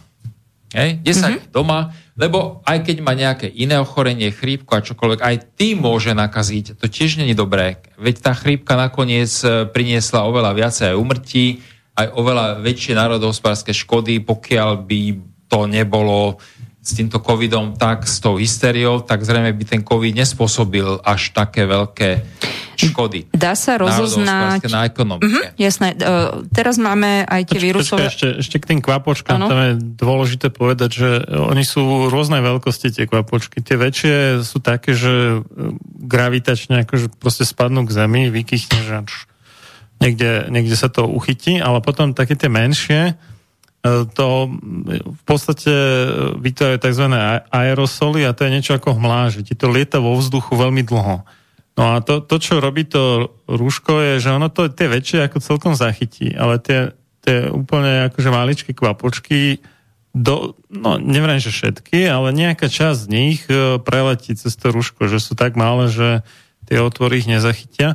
A, a to sú práve tie nebezpečnejšie v podstate, pretože oni sa e, môžu vydržať, e, dokonca som vedel jednu štúdiu, že až nejakých e, 16 hodín alebo 12 hodín, teraz neviem presne, viac než 10 hodín to bolo, že, že dokázali v nejakej uzavretej miestnosti, kde niekto bol s tým, s, s tým novým koronavírusom, tak uh, dokázali v nej nájsť životaschopný koronavírus v rámci tých aerosolov, ktoré sa tak pohybovali v tej miestnosti. Že, no a čo, čo robí človek, keď už má to rúško zvolnuté, že dobre, tie veľké kvapočky sa tam niekde nachytajú, ale on mu to tam upchá vlastne tie otvory v tkanine, cez ktoré by normálne chcel dýchať kyslík a vydychovať kysličník uhličitý. No a potom robí vlastne to, že to prefúkava cesto a on tie väčšie kvapočky drolí na tie menšie, na tie, na tie mm-hmm. aeroslove. Mm-hmm. Čiže nakoniec to vo výsledku môže spôsobiť viacej škody než No, užitku. užitku, Než no. keby to rúško nemal, tie väčšie proste niekde padnú, prichytia sa a neletajú vo vzduchu dlho. A takto sa tých aerosolov môže vytvárať ešte viacej, než, než keby vôbec nenosil to rúško. Hej. No, čiže e, sa vráťme k tomu, že kedy by sa mali tie rúška nosiť. Znamená, keď je človek chorý a musí ísť von medzi ľudí Áno, to je, si nakúpiť. Tak vtedy Čiže by toto by už nemala byť rúško. hamba, dúfam, že pre Slováka, hej? Áno, určite. Potom ľudia by mali mať rúško vždycky sebou. Že keď stretnú niekoho takého, kto kýha, kýcha kašle na okolo, tak vtedy si to rúško dajú, ale iba na tú chvíľu hej, a potom zasa ho dajú preč a najlepšie, keď ho zahodia. A není to už si- neskoro, keď sa s takýmto človekom stretnem? No tak pre istotu, hej, máte to rúško, ale netreba proste, keď, keď ho ešte nestretnete, tak ešte nekýcha To je jasné, ale stretnem kamarátku, fajn, začneme sa rozprávať a zrazu, neviem, možno je alergička, no, ťažko povedať, možno... Ja nemyslím také kýchanie, že zakašle pri e, rozhovore, ale proste očividne chorý Mhm, človek, ktorý vyšiel von si nakúpiť. Hej, čiže taký, čo fakt je chorý. Čiže Hej. Pokiaľ niekto kýcha kašle, že je alergik, alebo a ja si odkašlem, keď e, nemám sa čo napiť, tak si odkašlem. Hej. Aj to je normálne, hej. Takže e, toho takého človeka sa nemusíte báť, to není chorý človek e, na infekčné ochorenie. Hej? Ale keď uvidíte niekoho klasicky, že je, je červený v tvári a kýcha, kašle, smrka, vreckovky rozhadzuje a tak, čiže to je dôležité, aby každý mal možnosť tej individuálnej ochrany bezprostredne. Čiže mal by mať mm-hmm. sebou každý takomto jesnom období to rúško a použiť ho vtedy, keď sa takéto niečo vyskytne, ale mal by to rúško zahodiť po použití. Hej? Znamená, mal by mať tých rúšok možno viac. Že jedno a ešte jedno v zásobe. Zásobe, hej. hej? A vyhybať sa takým ľuďom samozrejme, aby som si tie rúška neminul tak skoro. Aký je, pán doktor, ten prenos infekcie mm-hmm. toho vírusu na druhého jedinca? Je mi to jasné, že je to individuálne, lebo každý máme inak nastavený imunitný mm-hmm. systém. Ale práve tie naše deti v školách nosia tie rúška. Mm-hmm. Čiže ad 1. Ako to je u dospelého jedinca, keď príklad to rúško má hodinu? Ako to je u dieťaťa, tých 45 minút? Je to v poriadku, aby tie deti naše no, mali v Takže tých školách Podľa rúška? môjho názoru tie ruška u detí, e, to je e, zasa ako keby týranie tých detí, Hm. lebo tie deti nemôžu na tú chorobu ochorieť. Hej? Čiže na čo majú mať tie rúška? E, deti práve naopak sú vystavené tým negatívnym pôsobeniam. To znamená, naopak môžu u nich e, byť tie infekty ako keby častejšie. Hej? A to kľudne aj tie kožné infekty, alebo potom rôzne infekty v nose, aj v dutine ústnej, nejaké herpesy. Čiže, Čiže e, tie skôr to deti- oslabuje, ako neoslabuje imunitný systém? nie, že oslabuje, ono to, tie ruška zrejme oslabujú imunitný systém e, komplexne, aj psychologicky, čiže tam je Mhm. mm-hmm. veľa tých mm-hmm. vecí, že prečo oslabujú, ale konkrétne spô, spôsobujú nie ochranu pred infekciami, ale rozširujú tie infekcie a proste spôsobujú viac infekčných ochorení, lebo však deti COVID nedostanú, tak na čo sa majú pred ním chrániť, ale z rúšok majú rôzne komplikácie. Určite. Hej, infekčné, hej, z toho, že tie ich vlastné stafilokoky napríklad v nose sa premnožia, tie kvasinky sa tam môžu premnožiť, e, nejaké herpetické infekty sa môžu e, objaviť, exémy, môžu byť potom kožné infekcie napríklad. Hej, čiže, čiže u tých e, detí e, ďalej môžeme predpokladať, že deti sú deti, to znamená, že idú niekde na záchod a tam sa chlapci pobijú pri koši a vymachajú si tam aj v koši aj svoje ruška niekde na záchode a potom si ich zase dajú na tvár. Takže tie infekcie, to nemusia byť len ich vlastné infekty, ale to môžu byť rôzne e, pozbierané. Tie ruška sú také, také nástroje na zbieranie všetkých možných baktérií, ktoré sa nachádzajú v tej škole u detí. Hej? Ono pýtam sa aj preto, pretože tie deti, dobre to vieme, stretávajú sa pred školou po väčšine bez rušok, sú to kamaráti, čiže aj po škole. Mhm. Naozaj, tie deti nemajú rúška, behajú, lietajú, hej, čiže budujú si imunitu, Mhm. ako nám toto bolo stále prezentované, okysličujú organizmus, Mhm. ale musia v rámci teda nejakých možných príkazov momentálnej situácie ich proste nosiť. Mne príde absolútne scestné uh, toto opatrenie v zmysle toho, dobre, tak dajme tomu, že tie deti podľa tohto nariadenia tie rúška by mali mať. Hej? Nebáme sa o tom teraz, či je to uh, bezpečné, nebezpečné, prečo, ako, okolkej. Ale ja si skôr myslím, že teda ak to rúško, keď tie deti tých 45 minút sedia, nelietajú, Mhm. majú pri sebe len, dajme tomu, jedného toho spolužiaka, lebo meter pred sebou, za sebou mám ďalších, hej, ešte je tam plus lavica, hej, môžeme sa Hej. baviť, dajme tomu, o dvoch metroch. Ale nie sú v pohybe, ako sme to hovorili, tak prečo cez tú hodinu tie rúška majú Češi, to zrušili na No, potom, to, základných... potom to zase zavedli, vieš. To, Nie, tu, tu toto ide, už neviem, ide. ale mne to príde No. logickejšie. Nie. Viete, tu ide o to, že rúška do školy nepatria, tak ako sme o tom hovorili, že rúška nepatria na mamičku, tak ani do Mhm. školy nepatria, lebo je tým výrazne naru- narušená komunikácia, e, ten e, edukačný, ten výchovný proces, e, dá sa povedať, aj norma, normálne, lebo to dieťa chodí do školy nie len preto, aby sa naučilo matematiku, ale učí sa tam aj ako byť človekom. Hej? Sú tam rôzne emócie e, a tak ďalej. Kreativita, krúžky. To znamená, že keď je človek e, zabalený, e, má tvár zabalenú, tak všetky emócie, všetká komunikácia, neexistuje nič normálne, hej, to znamená, aj cez to ruško niektorí len tak mumlajú, hej, to znamená, že ani artikulácia není normálna, hej, hlavne aj tá učiteľka, to keď sú tie staršie učiteľky, tak oni už e, nevládzu, oni nevládzu cez tie ruška normálne hovoriť e, hodinu, hej, čiže na jednej strane staršie učiteľky by mali byť možno chránené, mali by mať tie Uh, mali by mať tie kvalitné respirátory s ventilčekom, hej, napríklad, ale deti by rušky mať nemali. Hej, to znamená... Lebo eh, potom mi to príde cestné, že oni ich dajú dole v rámci prestávky 10-minútovej.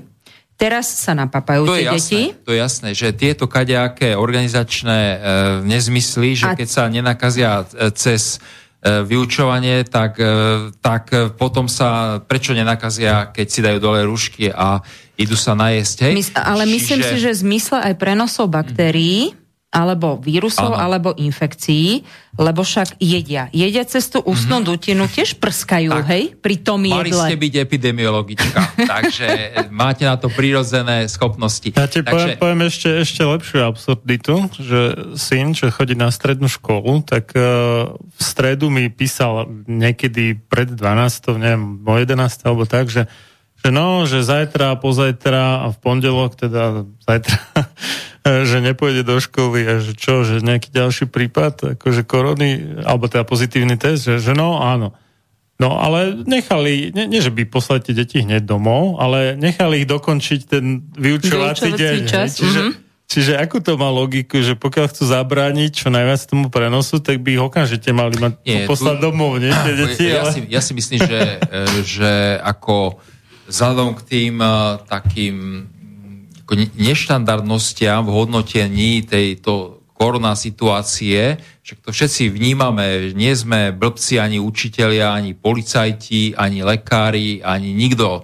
Nie sme proste e, ako spoločnosť na Slovensku, kde by sme tu boli už e, proste prirodzene nejak, e, nejakí idioti malí alebo veľkí, hej. Jednoducho rozmýšľame, hej, a keď vidíte tieto všetky nelogičnosti a nezmysly, ktoré sa tu kumulujú, e, napríklad ste na to upozornili, že však tie rúška, ten režim rúškový, hej, u tých detí je taký, že však teda aj tak sa môžu nakaziť, lebo si ich dávajú dole a tak ďalej. Naviac chytajú si tie ruška rukami, hej, ja som hovoril, Určite. že, že idú na Taške záchod majú. a pobijú sa, vymetú ruškom tam e, pri koši dačo a potom si zase dajú na tvár. Hej, to znamená, že to, to úplne, proste to, je, to sú nezmyselné opatrenia. Ja, ja by som chcela ešte poukázať teda na opatrenia. Uh, hovoríme, že do 50 ľudí. Mhm. Exteriér, ne- nechá- interiér, hej a tak ďalej. Ne, nechajme si I, to. ja len dohovorím, aby No, sme no, mali dobre, 5 no. minút na čím rozmýšľať. Niekto sa zamyslel v tých autobusoch, či ten autobusor bude rátať 50 ľudí a 51. vyhodí. Ja mám uh, veľa ľudí, uh, ktorí robia na železničiach, áno. Proste ľudia idú za tou prácou, migrujú, áno. Stačí len Trnava, Bratislava. To nemusí byť Košice, Bratislava. V jednom vagóne 140 ľudí. Áno. Je to v poriadku? Nie, tak ako tie, to je zasa tá nelogičnosť, ktorá ľudí ako keby celospoločensky upozorňuje na to, že tu niečo e, s touto pandémiou a s tými opatreniami a s tými riadiacimi štábami, niečo tu není v poriadku, hej? Čiže ako sa hovorí, hovorí že niečo smrdí v tom štáte Dánskom, alebo neviem, čo, čo bolo, že smrdí, ale ako to bolo v tom Hamletovi. Z, niečo zhnité, že? Ja, znité, zhnité, no. no. No dobre, tak si dáme prestávku a po vyše 8 minútach budeme pokračovať.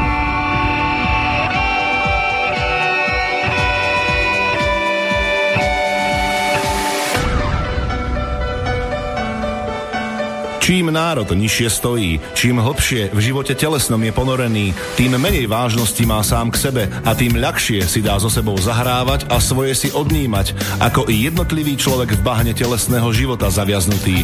Je bez vážnosti k sebe samému a ľahko sa za úžitok telesný nielen s telom, ale aj s dušou zapredá. Ľudovít Štúr Máte naladený slobodný vysielač Banská Bystrica.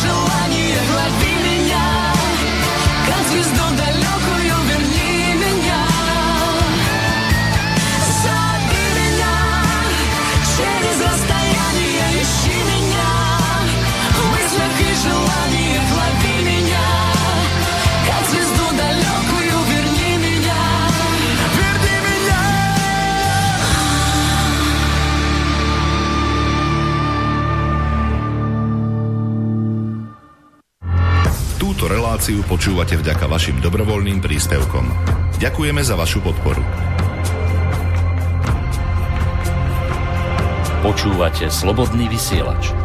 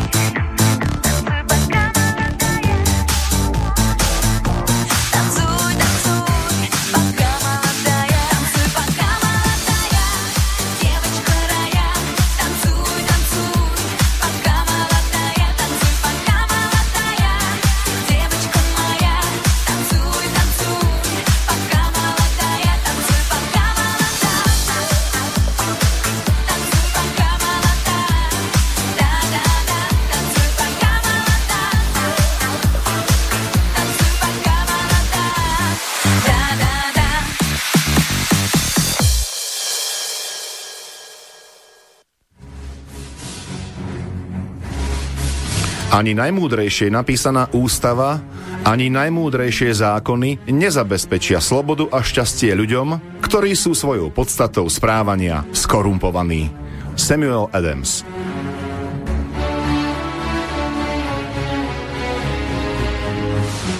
Počúvate Slobodný vysielač.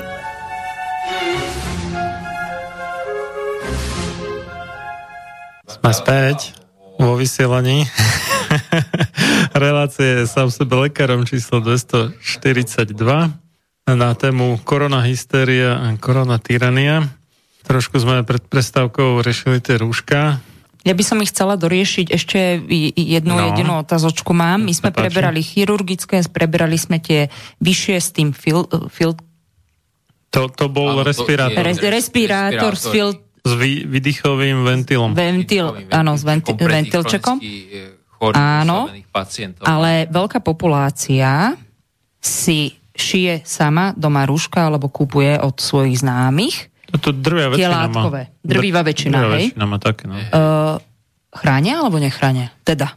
Mi, minimálne. Tie látkové, akože podľa niektorých tých štúdií, tak uh, vlastne iba z 3% ako keby filtrujú. Uh, to znamená, že tá ochrana je tam minimálna. Že... Lebo viem, že oni si aj jednovrstvové, dajme tomu, je to aj 100% bavlna, ale niekto aj dvoj, aj trojvrstvové už je. Hej. Nezáleží to od vrstiev? Takto, že um, určite to uh, záleží uh, aj od teda, kvality toho spracova- spracovania. Ja musím povedať, že naopak aj mne nosili ľudia rúška, takéto, podomácky e, ušité, lebo sa ma snažili zachrániť, keď to vypuklo. To. Lebo bolo Mhm. zaujímavé, že štát za úplne e, ignoroval, že má v prvom kontakte lekárov, že tam má zdravotníkov a vôbec nejak e, nám nič nezabezpečil. Hej? To znamená, že áno, naši pacienti nás zachraňovali tak, tak, takto ušitými rúškami. E, Ja som takisto zažil aj to, že, že sa šili rúška a pomáhali si aj medzi domovami. Hej, že viem, že som nejaké rúška, alebo že nie, niektoré, nie, nie, niektoré obč, občianské zdru, združenia alebo mestské časti, že tam združili šičky. Napríklad viem, že v Devinskej Novej Vsi šili tie rúška, ja som tam bol a u- som to niesol na pažitkovú. Hej, čiže sme tak si pomáhali a naozaj sa To bolo veľmi pekné, naozaj. To, No, to a bolo bo- a- cítiť takú jednotu. Áno. A bolo to také, že fakt, že v tých začiatkoch, kedy sme nevedeli a Áno. Videli sme, že nejaká pandémia Mne to prišlo, ako keď sme vyhrali majstrovstva No. sveta v hokeji, tak taká energia to bola dobrá. Sme, áno, a, zaž, a veľa ľudí sa tak ukázalo, že proste sme si pomáhali. Mhm. Mm-hmm. Takže zase na niečo to bolo dobré všetko, ale Určite. samozrejme, že tie rúška... Um, ale ja, ja zasa už, ako viete, no žijeme v tejto našej obchodnej spoločnosti, tak ja neviem, či e, lebo mne sa tie rúška, aj chirurgovia predsa majú takéto látkové rúška a teda uh, sú s tým spokojní a dlhé roky v tom operujú a mm, možno, že, Viem, že možno, tých- že teraz už majú tie chirurgické, ale ešte za mojich čias sme mali len tie klasické, normálne šité uh, látkové Oni boli také zelené po väčšine s takou šňurkou, čiapočky, hej, aj čiapočky. Hej, a podľa mňa niekde to ešte používa aj teraz. Je to možné. Uh, tak, uh, mm, tak či to není zasa len nejaký, nejaký marketing nejakých firiem, čo vyrábajú tie, tie chirurgické rúška, Ja že si skôr hovoria, myslím, že, že- tieto látkové, že nechránia, lebo, lebo a prečo by nechránili? Však teda sú aj trojvrstevné, sú dobre ušité. Um, skôr si myslím, že a tieto naše slovenské sú určite iné než iné látkové rúška. To znamená, neviem, či bola robená nejaká štúdia, že nakoľko chránia mm-hmm. tieto naše konkrétne rúška. Hej? Čiže kľudne to môže byť v dnešnej e, dobe, to môže byť nejaký marketing, že tie látkové nechránia iba 3%, hej, a tieto chirurgické si kupujte, hoci na tej nie, škatuli to- je napísané, že nechráni to proti vírusu To, COVID. to, to bola seriózna štúdia vo Vietname, nebolo to ani v Číne, no. ani v Amerike, ani niekde, kde by sa tak už masovo vyrábali a tam, tam eh, práve, že si mysleli tí, tí výskumníci, že by to malo byť tak plus minus rovnako, ale zistili, že Hej. nie. Čiže uh, Tiež som čítal tú štúdiu, len ja som teraz hovoril o tých našich poctivých slovenských rúškach, takže... No len, že, že to je každé iné, hej, jak, niekto, má, niekto má zo zaclony, to je úplne ako, že Tak tie záclony Také- určite nechránia. Niekto má tu jednu vrstu, dve, tri a tak, tá, ka- každá, každá má nejaký ten iný profil, lenže vždy je tam dôležité, že iba pokým to nezvohne. Ak náhle to zvohne a začne fúkať cesto, tak už Tak ale keď to zvlhne, je to problém aj v tom Nie, chirurgickom, tu, tu stále ide vlastne o ten základný problém, že či je dobre nosiť to rúško v takejto situácii, lebo samozrejme, že keby to bola nejaká taká infekcia ako mor, hej, tak asi by to bolo dobré a určite by sme aj ináč rozprávali. Ale či to je v takejto situácii, kedy máme e, vlastne e, síce núdzový stav, ale máme tu iba 6,5 chorého na 100 tisíc obyvateľov. Hej, čiže toho musíte lupou hľadať, aby ste ho našli. Hej, e, takže e, No a ešte, ešte ako k tým nejakým ďalším štúdiám, čo sa rúšok týka, tak to bolo zaujímavé, že niektorí chceli dokázať e, účinnosť rúšok pri prevencii nejakých vírusových nákaz tým, že cez ne nejak, nejakým sprejom striekali nejaké probiotické baktérie, čo mi príde veľmi vtipné, lebo vírus je o dosť menší než baktéria, takže týmto to reálne nedokážu. Alebo, No, alebo robili to, že vždy vlastne mali iba nejaké nové, suché, sterilné, alebo pred vytiahnutím a vôbec to ne- nekopírovalo ten typický vzorec používania. Že e, a úplne odhľadnúť od nejakého siahania si rukou na to rúško, ale že neskúmali, že čo to povie, keď to má človek na puse pol hodinu, hodinu a dlhšie. Ešte a, raz... Ale našiel Prepáč. som jednu štúdiu, kde predsa len to teda skúmali a v polhodinových intervaloch, aký bol ten rozdiel, tak a, tam teda mali aj látkové, aj a, tie chirurgické, ktoré sú v podstate plastové. A bolo také, že na začiatku, že to malo nejaký efekt, jedny aj druhé. Uh, jedny viac, druhé menej, teda samozrejme. Ale s rastúcim časom bol ten efekt čoraz menší a po dvoch hodinách už, a to bolo teda ako na tej chirurgickej sále, kde je samozrejme nejaká klimatizácia alebo proste nejak je to udržiavané na štandardne dobre. Uh, nedá sa to porovnať s nejakou cestou v MHD, kde je hlava na hlave tak e, už po dvoch hodinách vlastne e, cez tie rúška vylúčovali ľudia viacej, než e, predtým, ako si ich nasadili. Čiže ono sa to za tie dve hodiny tam nahromadilo a oni už, jak to už to mali viac menej zvlhnuté a, a potom to prefúkovali vlastne tie kvapočky cez tie otvory v tej mm-hmm. tkanine, tak, tak už toho nakoniec vylúčovali viacej, než keby vôbec žiadne rúško nemali. Tak to je na hlavu vlastne. Hej, tam ide vlastne o to, že a, naozaj tie e, rúška, keď sa nosia na tú krátku dobu, teda, že to nosím tie 2-3 hodiny a potom ho zahodím, čiže tak, ako to robí, robia povedzme tí, tí zdravotníci a zoberiem si nové rúško, e, tak to má nejaký význam. Ale keď to nosím takým spôsobom, že to nosím celý deň alebo niekoľko dní a dotýkam sa toho rukami a či to je vlhké alebo to je vlhké, proste takto sa to rúško nedá e, používať a my potom vlastne e, potom to rúško sa stáva veľkou neznámou. Hej, že či je dobré alebo není dobré, alebo či, či prenáša tie baktérie. To znamená, rúško sa dá bezpečne používať jedine tak, že si ho nasadím, mám ho dve hodiny, dve, A tri zahodím. hodiny a zahodím. No a moji klienti, určitá časť, hovoria, však ja si ho dám dole, ja mám ten antibakteriálny nejaký sprej, ja si ho vysprie, vystriekam, nechám ho vyschnúť, však ho môžem ďalej použiť. To je Áno. taká jedna skupina ľudí. A druhá hovorí, však dobre, tak ja si ho dám aj za tie 3-4 hodiny dole, pôjde do pračky, priká na tej 60 a ešte ho človek prežehli. Uh, tiež tou teplotou v tých vláknách nestráca, ta, nestráca sa tam Hej. časom Tak e, aj kedysi tie klasické chirurgické mm-hmm. operačné odevy tiež sa, ale tie, tie sa skôr ster, sterilizátori ošetrovali e, To si skôr myslím parou, Čiže presne. sa vlastne takýmto spôsobom, ale ale dá sa to akceptovať, keď sa to vyperie a prežehli, že to látkové rúško je v poriadku. Uh, a ten prvý prípad, že si ho oni toho nastriekajú. vystriekania tým sprejom, nie som si úplne istý, že, že to je bezpečný Mhm.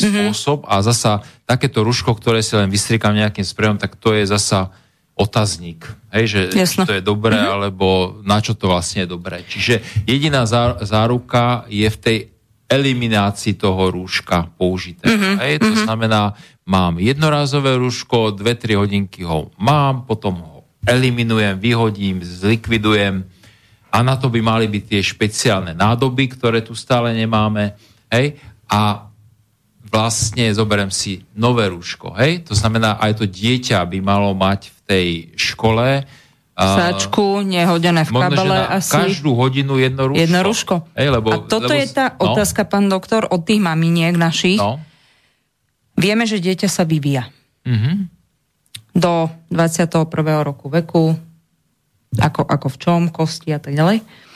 Ale uh, nielen po tej mentálnej stránke, ale naozaj po tej fyzickej stránke. Ako je to potom príklad s tým mozgom? Hej? Keď mám nejakú ochranu v zmysle toho rúška, dýcham to tých 45 minút ako v tej škole, môže tam byť problém zdravotný? taktože ja vidím v tej škole najväčší problém, čo sa týka aj mozgu, Áno. to, toho, že to dieťa nedok- e, nevníma tie emócie, že ne, nevníma tú komunikáciu, ktorá to, to je vlastne na to Nevidí škola, na tie na to je ústa. Mhm. tá škola, mm-hmm. že má s- meniť mozog toho dieťaťa, že sa má rozvíjať. Hej, Čiže e, ona, vedomosti. A deti tým, ani že- nevidia úsmev tej učiteľky vlastne. úsmev a nevedia ani posúdiť, či to, čo hovorí, že, že, Ako to myslí. že ako to myslí a tak ďalej. Čiže tam je strašne veľa tých uh, komunikačných uh, ako keby zhorše, zhoršení, ktoré tým rúškom vzniknú. A nevi, to, čo som hovoril, že tá učiteľka by mala mať ten možno tá staršia učiteľka by mala mať ten e, respirátor s tým ventilom tiež, no ale zase keď to bude ona mať, tak zase deti nebudú na ňu vidieť, nebudú vidieť jej mimiku, nebudú nič proste, uh, intonácia možno bude nejaká už mumlavá a tak ďalej, čiže jednoducho akože učiteľ musí byť osobnosť, no tak keď má zakrytú tvár, tak není žiadna osobnosť. Čiže to, takto sa vychovávať nedá. E, takto sa učiť mm-hmm. nedá jednoducho. E, čiže e, áno, vy sa pýtate na ten vplyv, že či to znižuje prísun kyslíka, e, tak určite e, znižuje to prísun kyslíka. E, to dieťa môže mať aj veľmi výrazný ako taký diskomfort. E, Každý má z rúška diskomfort, to znamená, že je No, mojej ner- sa není stále zle v tom ven- e, pozornosť venovať u, u, učeniu, lebo vníma tam, že mu tam niečo tečie, nejaký soplík alebo niečo.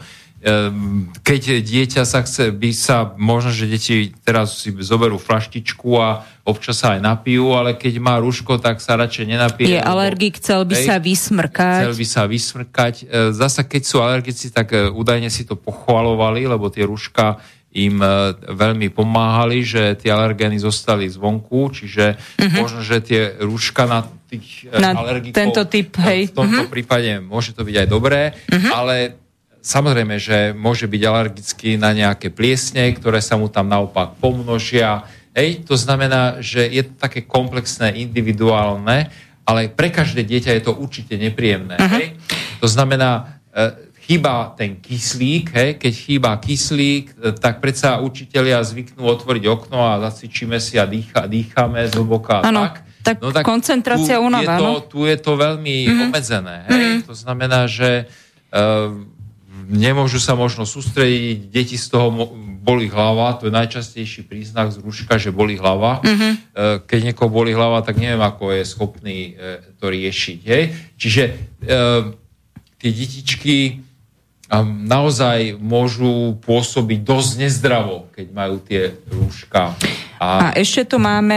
im, dá sa im to aj veriť, mm-hmm. že sa necítia dobre v tých rúškach. No, Ešte už, tu už máme- pár prípadov takých, že, že odpadli vyslovene, že Áno. museli Áno, boli, hej, hej, boli. Také prípady, že aj mm. odpadli. No, môže byť, že odpadli aj z niečoho iného a to rúško k tomu prispelo, ale každopádne to rúško je výrazný negatívny faktor, e, ktorý tie deti postihuje. Treba povedať, že sú na to štúdie, že rúško a, ako je výraznou obštrukciou pri dýchaní a hlavne pri záťaži.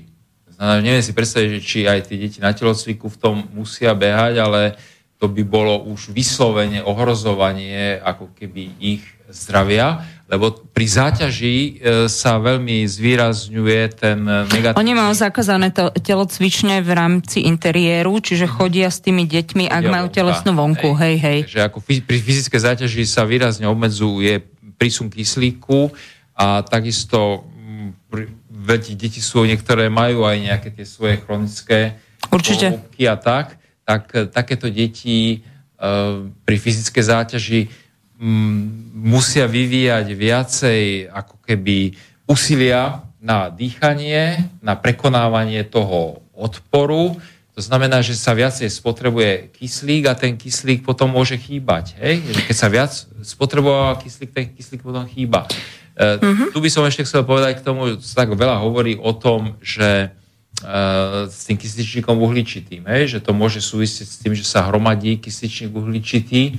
Um, tak ja som takú štúdiu čítal, kde bolo veľmi podrobne toto uh, zisťované a, a uh, nebolo zistené, že by to rúško zvyšovalo hladinu uh, kysličníka uhličitého v krvi, čiže, ne, čiže nedochádzalo. Hej? To, že na Facebooku, na internete môžeme vidieť, že sa robia také pokusy, že sa vobchá pod rúšku a, taký hlásič, hej, kyslička uhličitá, že to píska a že tam sa to meria, a že tam je už taká hladina a onaká hladina toxická tak. No, je to pre mňa záhadou, hej, lebo v krvi e, nebolo to preukázané a sú to veľmi také, uh, sú to veľmi také, by som povedal, expresívne uh, videá, ale teda ja musím vychádzať z toho, že nebolo to zistené, možno, že nejak lokálne sa tam niekde hromadí ten kysličník uhličitý, ale mm-hmm. Keď to nebolo zistené v krvi, tak asi, asi to nemá vplyv na ten zdravotný stav. No, tá, tam ešte hlavy. otázka, ako dlho to testujú, že keď vy to možno minútu, dve, tri, alebo koľko testujete a ne, nezvýši sa za ten čas, to, to ešte neznamená, že sa nezvýši Nie, nie, za bola- 15 to bolo, minút. Alebo... dlho- To bolo dlhodobé testovanie, to bolo na kardiologickej klinike, robili to štand, štandardne Mhm. a práve zistili, že, že je tam tá obštrukcia v dýchacích cestách, je tam e, znížená dostupnosť kyslíka z, e, z dôvodu, že sa zvýšene spotrebováva na tú zvýšenú dýchovú prácu a ten nedostatok môže byť aj v srdci, a kde môže e, u ľudí, ktorí majú nejaké problémy so zlyhávaním srdca alebo u ľudí, ktorí majú chronickú chorobu, mm-hmm. môže vyvolať veľmi závažné zhoršenie zdravotného stavu. Čiže to bola seriózna štúdia. No a v tejto serióznej štúdii naozaj nezistili, že by tam e, kysličník uhličitý zohrával nejakú negatívnu úlohu. Mm-hmm. Čiže ja tomu tak e, som nachylný veriť. Hej? E, a ďalšia vec, mám aj priateľa anesteziologa, tento ešte skúšal aj sám na sebe, aj si dával e, tie rôzne merače pod masku a on používa vlastne e, ten e, respirátor FFP3, čiže ten mm-hmm. naj, najkvalitnejší, ktorý de facto bez ventilčeka, to znamená taký, čo by som povedal, aj má ešte najväčší odpor voči, tý, voči tým dýchací, v tých dýchacích cestách a on to takisto nepreukázal uh, na svojich prístrojoch, že by sa tam ten uh, kysl... Čiže je to také expresívne videá na internete, ale ja nemám proste túto evidenciu. Mm-hmm. Máme tu teraz obdobie jesene, chrípok. Mhm. O, mohol by ste nám povedať, ako rozoznáme chrípkové ochorenie oproti covid ochoreniu? Mhm. A viem, že chc- že vraj sa o tom uvažuje, neviem, či to je vyrobené, není zase nejaké testy ďalšie, že by sme to mohli takto rozpoznávať. Mhm. Ako lek- lekári, hej? No, mm, ako ja ako praktický lekár, keď sa na to tak pozriem, eh, tak eh, ako v podstate ani nepocitujem tú potrebu mať takéto testy k dispozícii, eh, lebo teda väčšina tých ochorení je takého ľahkého charakteru eh, a sami odoznejú bez nejakej liečby, to znamená, ten problém sa vyrieši aj sám a, není treba nejakým spôsobom to asi detaľnejšie testovať. Jak sme hovorili, Čiže- že keď mám niečo, že radšej zostať doma a zavolať? Áno, a pre mňa ako pre praktického lekára veľmi výbornú vec e, priniesla táto COVID doba a to sú také, to sú tie penky pre pacientov e, s podozrením na COVID, že oni len zatelefonujú, povedia nejaké svoje príznaky, e, že kašľu, smrkajú, majú teplotu a ja poviem, no je to podozrenie, že máte COVID, zostaňte 10 dní doma, ja vám penku vystavím na diálku a pošlem ju do sociálnej poisťovne. Čiže ten pacient, kde mám podozrenie na COVID, e, vlastne vôbec nemusí e, ísť k lekárovi pre penku, lebo dneska pacient s výrozou musí ísť k lekárovi pre penku, hoci potom sa už lieči sám. Dáva si paralén, dáva si kvapky na kašel, do nosa a tak ďalej. Vitamíny, je v kľude, v teple a tak ďalej. To znamená, on vlastne je nútený prejsť cez celé mesto alebo v autobuse, nakaziť e, ďalších a tak sa to pekne šíri. Hej, ale to platí pre každé ochorenie dýchacích ciest, čiže pre, aj pre chrípku.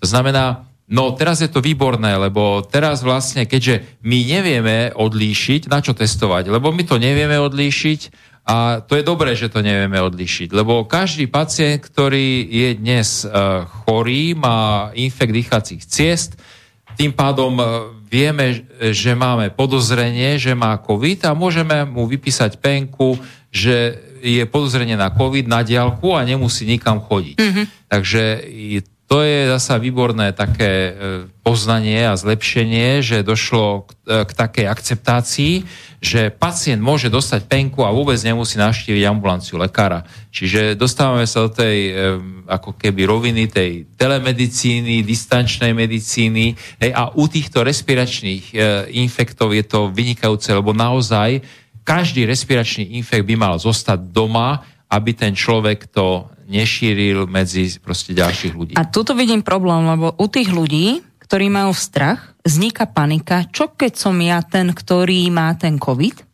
A jak ste hovoril, oni sadnú do toho autobusu a idú sa dať otestovať. Áno. To je problém. No, to je ten problém, že ten COVID sa podarilo e, našim e, vlastne predstaviteľom ako keby previesť do tej roviny, e, že psychiatrie, hej, že ono je to už v tej rovine psychiatrie.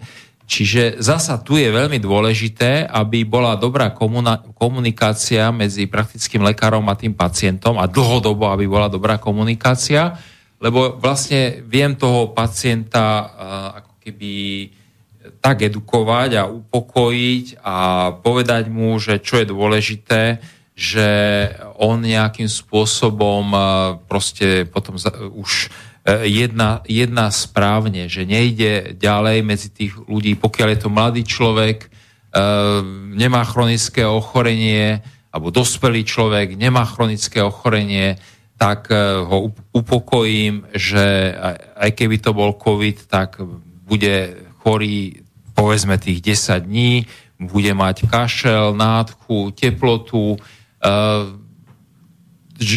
bude si to liečiť paralénom, vitamínami a tak ďalej. Samozrejme, že mu poviem, a keby ste mali akkoľvek proste pochybnosti, keby ste pociťovali, že máte nejakú ťaž na hrudníku alebo nejaké iné problémy, tak sa ozvite, hej. A inak ja vám teda dneska vystavím penku a ozvite sa mi, čo aj o týždeň, že ako sa máte, keď bude všetko v poriadku, tak vám to po tých desiatich dňoch ukončím a bez toho, aby ste museli prísť k nám do ordinácie, tak to pošleme do tej sociálnej a všetko je vybavené. Čiže ten človek vlastne absolvuje to svoje respiračné ochorenie, ktoré doteraz musel vždycky prísť k lekárovi, zobrať penku, odniesť do práce, hej, tak teraz je to len tak, že zatelefonujem lekárovi, lekár vystaví penku, pošle ju do sociálnej a pacient nemusí nikde chodiť. Takže... Máte vy zvýšený teraz výskyt, no predpokladám aj keď je chrípková sezóna v ambulancii, v ordinácii? Nie, nemám, nemám, určite nemám. Je úplný kľud uh, a dalo by sa povedať, že aj tých respiračných infektov je teraz málo. Hej? Takže, takže a, a, áno, ešte by ste sa mohli opýtať, že či som mal nejakého pacienta s covidom. Pacientov s covidom som mal, hej, a aj mám ešte teraz takých, že čerstvých, mm-hmm. hej. Hej, mám rôznych pacientov, čo cestujú, Čiže to sú ale tí pozitívne testovaní, hej? To sú tí Aby sme si pozitívne rozumeli. testovaní, čiže zasa, ale majú aj ťažkosti. Čiže sú to chorí, Mhm. Chorí, a pozitívne testovaní. Mhm. Hej? Čiže aj u chorého, ktorý je pozitívne testovaný, ešte není 100% istota, že má COVID. Hej, ja si myslím, lebo e, môže mať tiež len tie fragmenty a môže byť chorý na niečo úplne iné, napríklad na chrípku. Hej, čiže vlastne to, že máme k dispozícii test, ktorý má až 90% falošne pozitívnych výsledkov, tak to vlastne nás ako Nie je to to neuveri- meritko, hej? neuveriteľným Mhm. spôsobom diskvalifikuje ako tú diagnostiku. Mhm. Hej?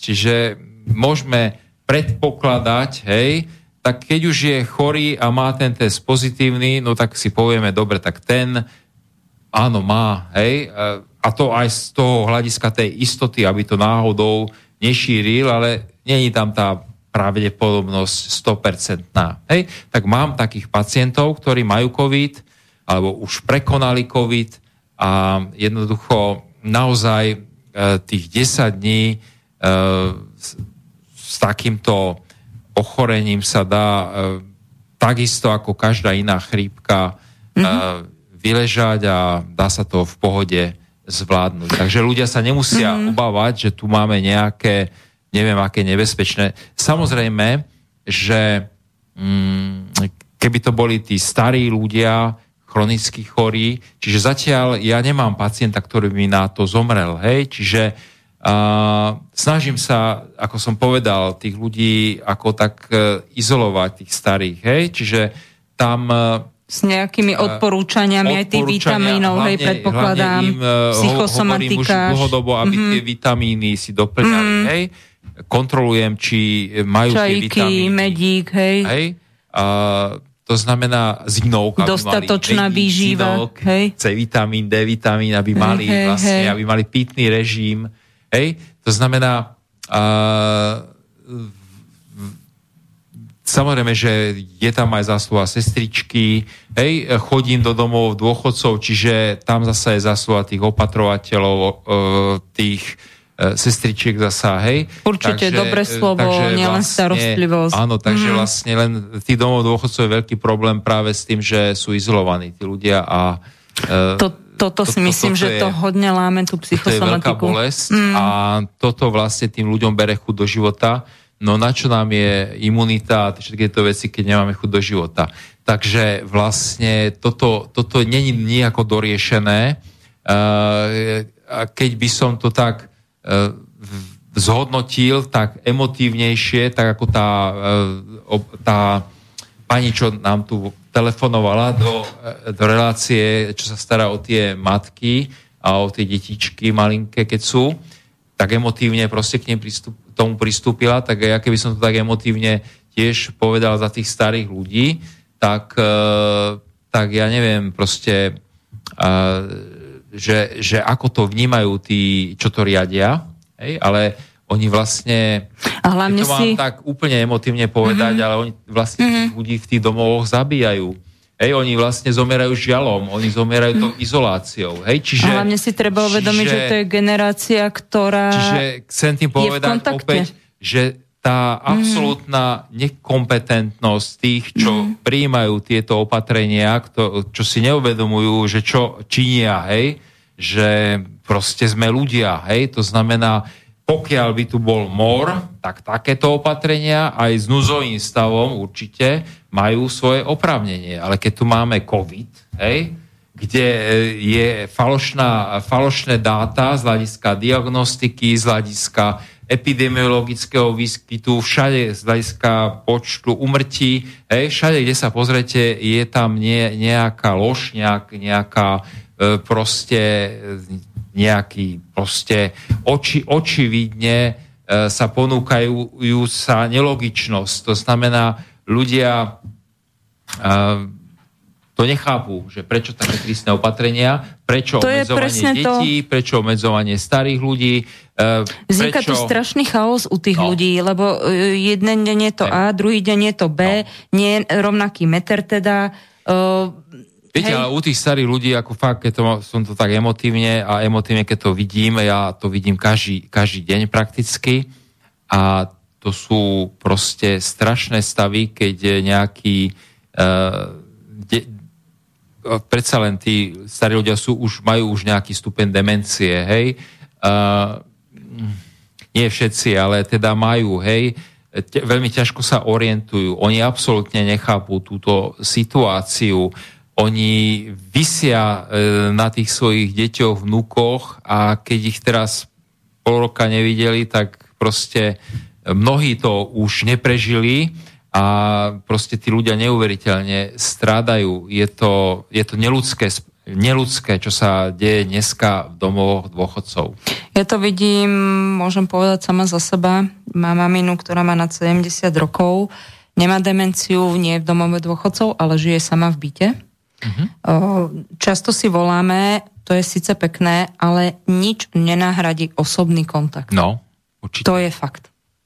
A tí ľudia, tá generácia tých našich rodičov, starých rodičov, uh, majú ten kontakt. A ja si myslím, že vôbec to není ani nejakou virtuálnou dobou, že proste ten kontakt je proste kontakt. A toto asi, pokiaľ budeme ľuďmi, tak to nejako nevymizne z- v nás, Hej. hej? Len či budeme ľuďmi, to je otázka. Lebo keď tá doba pôjde tak, takouto virtualizáciou, eh, no tak eh, zrejme budeme mať eh, každý tú obrazovku a budeme len pred ňou sedieť a to bude všetko. No. Ja sa ešte chcem opýtať, áno? Že máme tu nejaké e-maily, aby som niečo ešte k veci, ako uh, k tomu, uh, Miro tu napísal k tomu mm, nasyteniu, alebo teda saturácii, cudzím slovom, uh, kyslíkom krvi, tak uh, poslal tu jednu takú štúdiu, kde uh, merali chirurgov konkrétne pred a po operácii a zistili im tam pokles teda saturácie krvi kyslíkom po operácii, čiže potom ako mali nejaký čas, neviem, hodinu, dve alebo koľko, to rúško chirurgické, čiže neviem, to, dáva to zmysel podľa mňa a Tak keď to zistili, tak to ide o to, že keď to preukázali, tak, A tak sk- treba skôr- s týmto faktom pracovať. Skôr, skôr je pochybné, akože to niekto nezistí. Tam by som asi hľadal nejakú chybu, lebo buď to merajú príliš po krátkej dobe, kedy sa to ešte neprejaví, alebo neviem, no.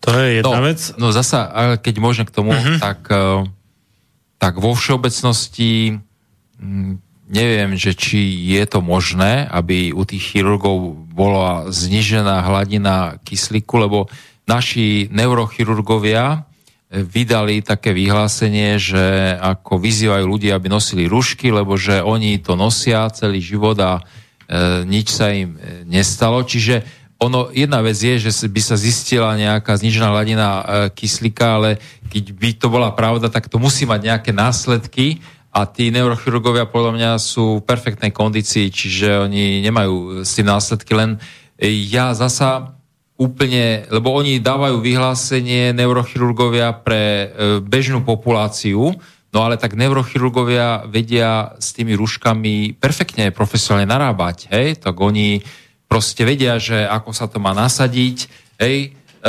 že sa to, toho nesmú dotýkať a proste všetky tie- tieto veci automaticky majú zvládnuté, kdežto bežná populácia to nevysvetlíte, aj keby ste im to neviem koľkokrát vysvetľovali, deťom už vôbec e, to nevysvetlíte, že keď oplácajú rúšku pri svetnom koši, že si ju nemajú dať na nos. Čiže to sú takéto e, veci, že uh, nemyslím si, že by ten kyslík tam zohrával, lebo to, čo som ja hovoril, tú štúdiu, to bola štúdia záťažová, tam sa zistilo, že ten kyslík chýba pri záťaži. Hej, ale e, ako je to záťaž, e, operácia chirurgická, ale není to ani beh, ani, ani nič také, čiže tam neviem, že či, ten, či to je možné, aby No, chýbal kyslík. vyzerá, že hej, keď No a ešte namerali. tých neurochirurgov by som chcel povedať, že oni majú veľmi dlhé operácie. Oni operujú 8 hodín, oni operujú 11 hodín. To znamená, ke- keď už operujú Ne, tak ne, dlho, nemajú asi akože celý čas jedno rúško, ne? Či? No tak určite im to tam, ob- asi im to vymenia Si myslím, že občas. menia, lebo potrebujú Hm. mať dostatok svetla a svetlo je teplo a prichádza tam k potivosti. U- To my No. Nevieme, myslím- to my- určite by myslím sme si, že vedeli preveriť tento fakt, či menia Hm. rúška, ale, e, ale fakt teda oni majú veľmi vyčerpávajúce niekoľkohodinové operácie a proste oni sa cítia tak v kondícii, že není možné, aby, aby mali málo kyslíka. Hej, čiže samozrejme, že to môže byť, lebo tam zasa vy tam máte nejaké, v tej štúdie nejaké faktá, čiže áno, že tam je potom otázka metodiky a tak ďalej. No a tak títo našich neurochirurgovia by mali absolvovať túto štúdiu. Hej, že Slováci, Ne, ne, slovenskí otáz- neurochirurgovia. pre, pre mňa je otázka, že, že do akej miery išlo o politické vyhlásenie, lebo ono sa to tak nejak hodilo, ako keby, by som povedal, a na podporu teda Matovičovej Určite politiky. oni to mali ako také politické vyhlásenie, ale podľa mňa nebolo to úplne, lebo oni vychádzali z tej svojej skúsenosti, ale podľa mňa neodhadli to, že oni sú absolútni profesionáli. E, A bežný človek, keď niečo používa a to isté používa absolútny profesionál, tak to sa nedá porovnať. Dobre, potom ešte t- ten istý Miro píše a, v inom e-maili, že grúška, že dve hodiny počas ktorých podľa vás zvolne handra, že to môže platiť vo vnútri na chirurgickej sále, ale mimo nej v neriadenom prostredí bez a, riadenia vlhkosti a teploty je zvohnutie prudko individuálne. A ak prejdete z obchodu, kde je povedzme 22 stupňov Celzia do vonku, kde je dajme tomu 10 alebo možno minus 10 stupňový mraz a vlhkosť budete mať zabezpečenú za zhruba 10 sekúnd.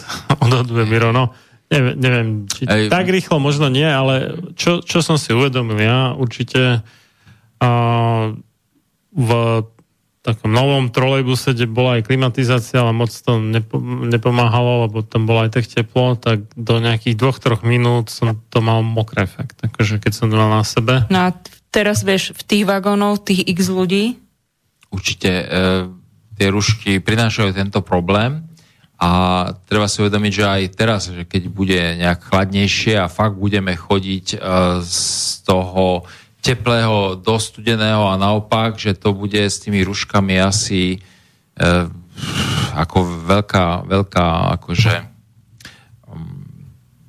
frustrácia, lebo jednoducho nás to bude veľmi trápiť. Hej? Niekto to práve, že vníma ako opak. O, tí ľudia, ktorí sú takí zimomriavkoví, mm-hmm. hej, chladný prsty, nohy a nos a všetko, že práve to rúško v tých chladných mesiacoch, Mhm. alebo ten šál, zahalená tá tvár, že práve to im robí dobre. Mhm. Ale zase je to o type ľudí, hej? Ako, No, to- ako to sme som spomínali počul, že- tých alergikov. Hej, hej. Môže, ale ja som myslel z hľadiska tej vlhkosti. Určite. Hej? Čiže, To- toto si zas určite, možno neuvedomuje, Sú hej? aj ľudia takí, čo nosia radi tie rúšky, hej?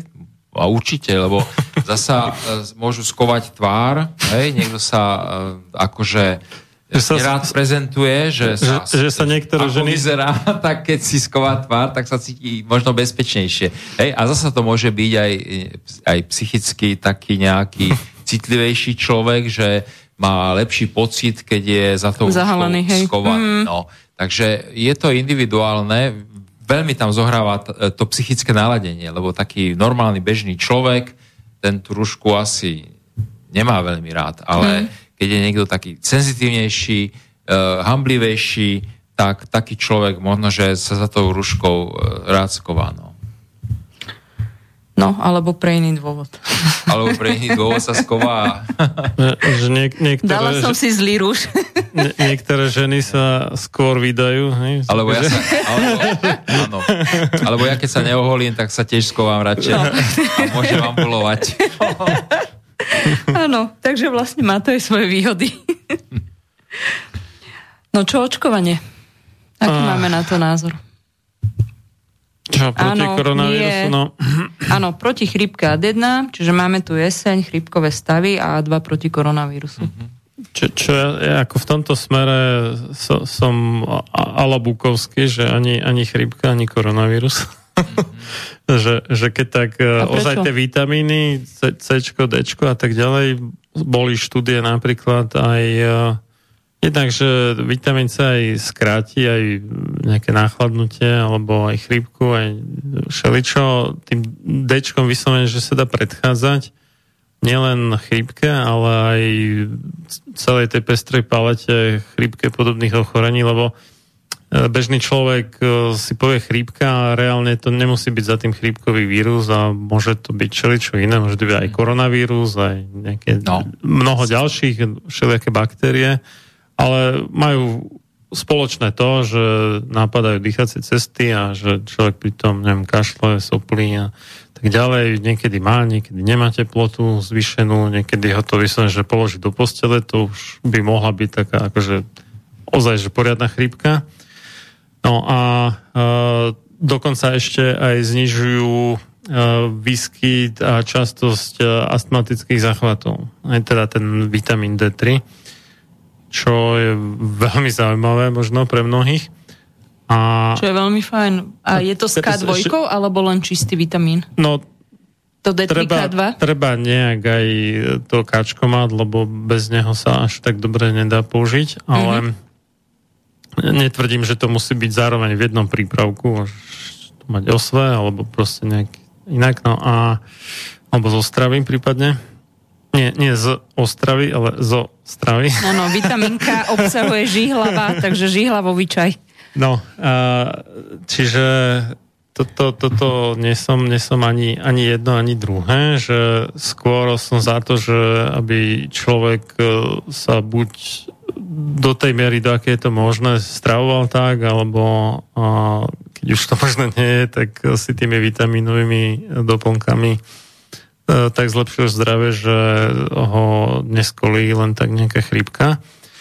No a, a A zabudol si na bylinky. To je tvoja parketa, tak o tom ja tu nebudem rozprávať, vieš, na to tu máme teba. ešte, ešte jednu vec som chcel dodať, um, že mnohí ľudia si myslia, že um, chrípkový vírus niekedy v apríli, koncom možno, alebo v máji, že niekde zmizne a potom sa záhadne objaví niekedy v októbri a že tak to nie je v skutočnosti. On tu stále je, akurát e, akože sem tam skáče z jedného na druhého, akurát si veľmi neškrtne, pokiaľ je do slnka a ľudia majú prirodzene dostatok vitamínu D. Čiže on nemizne, že by sa niekde odsťahoval, alebo sa zase na zimu prisťahoval naspäť ako nejaký sťahový vták, alebo čo. Inak toto nefunguje. Ale tie vírusy sú tu stále, akurát e, vtedy, keď ich e, nevieme dosť dobre kontrolovať, pokiaľ máme teda nedostatok tých vitamínov, čo keď to človek nerieši, kašle na to, tak potom a dojde na to, že, že vlastne ten imunitný systém to prestane zvládať. V lete to zvláda, ale v zimnom období, keď nie je dostatočne vyživený, tak to nezvláda. No. Takže, no a čo, čo sa korony týka, to, to sa inak dokonca aj na Wikipédia, to už je čo povedať, lebo Wikipedia je dosť zmanipulovaná. A minimálne teda tá časť, čo sa týka medicíny tak sa píše, že keď si nájdeš také heslo, že nádcha, takže čo spôsobuje nádchu, ne? že väčšinou sú to nejaké také vírusy viac menej neškodné, ne? nejaké rinovírusy, adenovírusy a koronavírusy. Ne? Že, Ale koronavírusy, pokiaľ viem, tak sú to od 1964. Je to, To- tak? to ja ne... Určite, to Otázka sú- je, že kedy boli objavené a Viem, že ale to, to, že Mhm. boli objavené v tom a tom roku, neznamená, že tu neboli ešte predtým. To je jasné, ale odtedy vieme datovať, dajme tomu. Možno. Sa na to aj, prišlo, možno.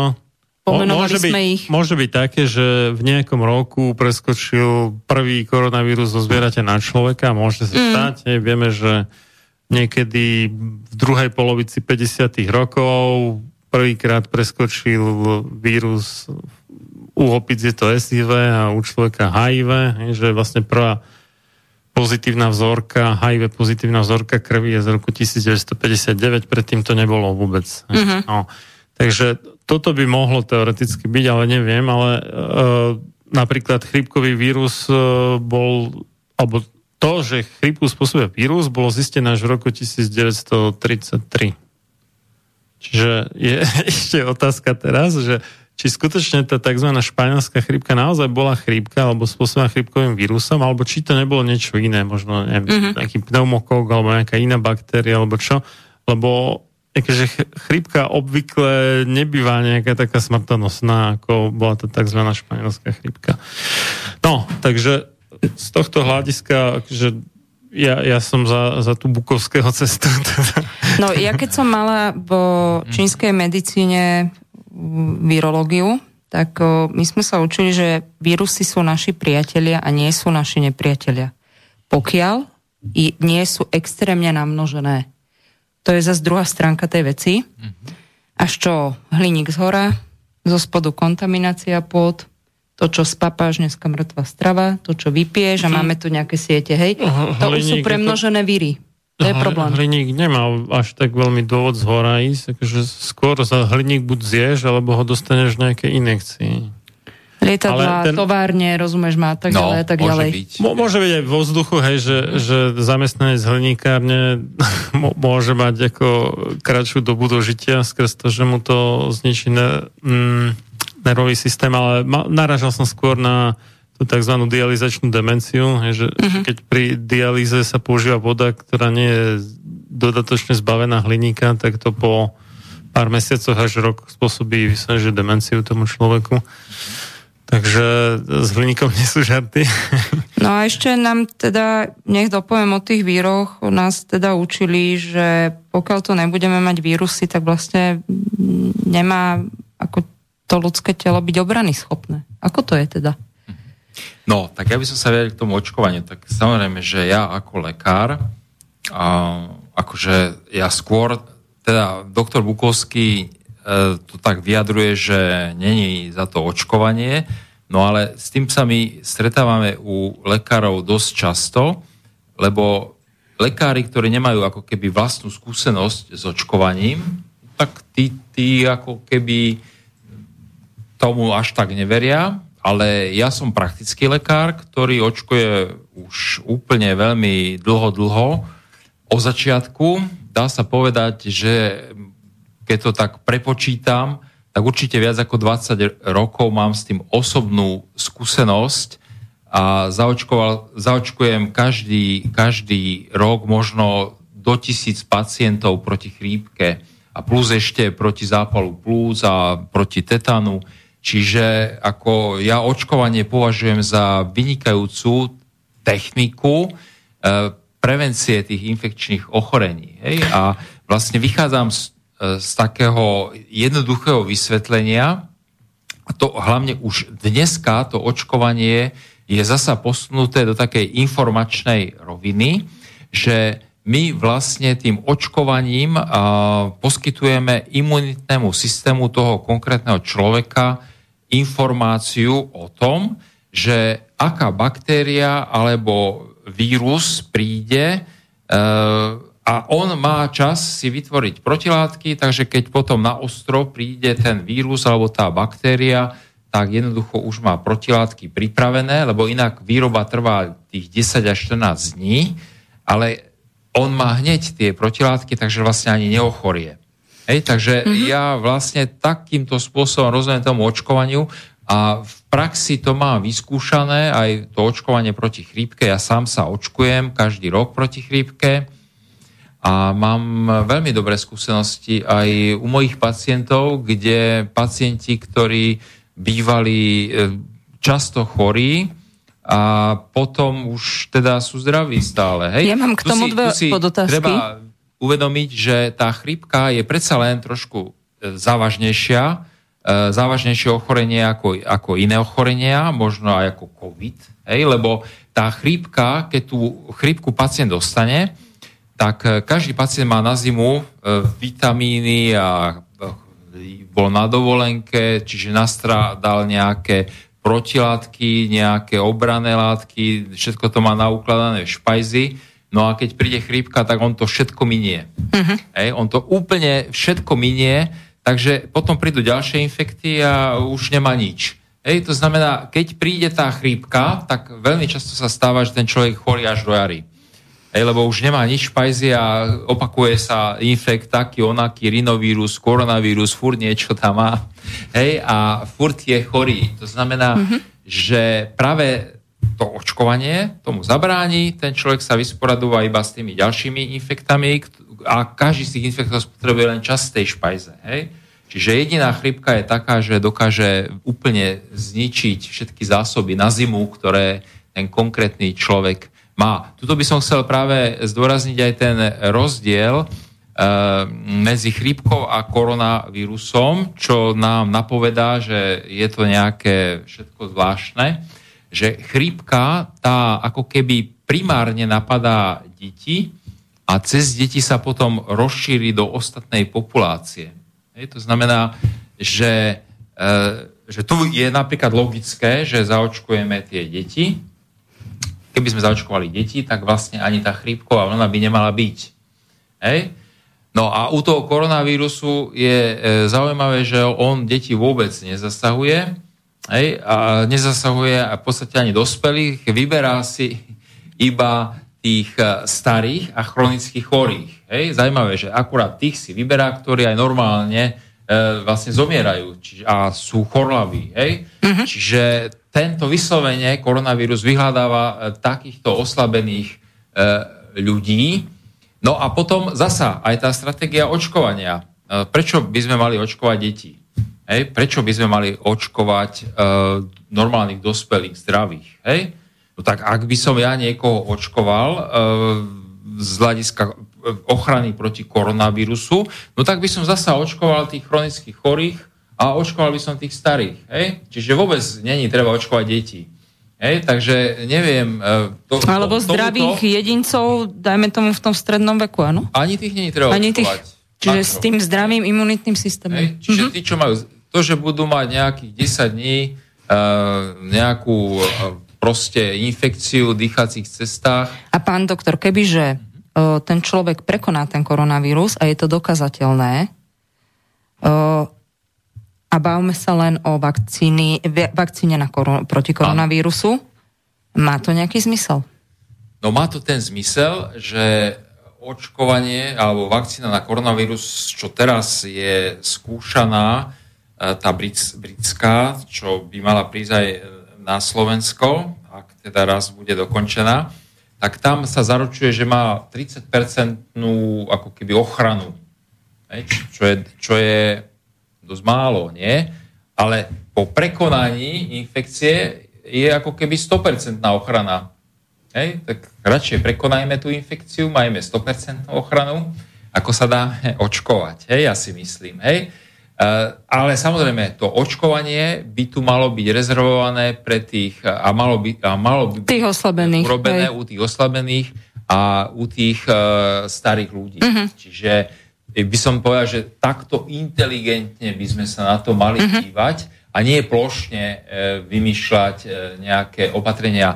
K týmto očkovaniam by som ešte takú zaujímavú ekonomickú súku dal, že napríklad teraz tu beží očkovanie proti chrípke, máme tu tú kampaň, hej, vláda burcuje. A je pravda, treba že sú vypredané tie vakcíny? zaočkovať, ale na Slovensku budeme mať tento rok iba 260 tisíc vakcín. Čiže ešte nie sú vypredané, ešte sú tu, ale bude ich iba 260 tisíc. Lebo už sa hovorí, že sú preto- vypredané. A to preto, lebo táto vláda nenakúpila vakcíny.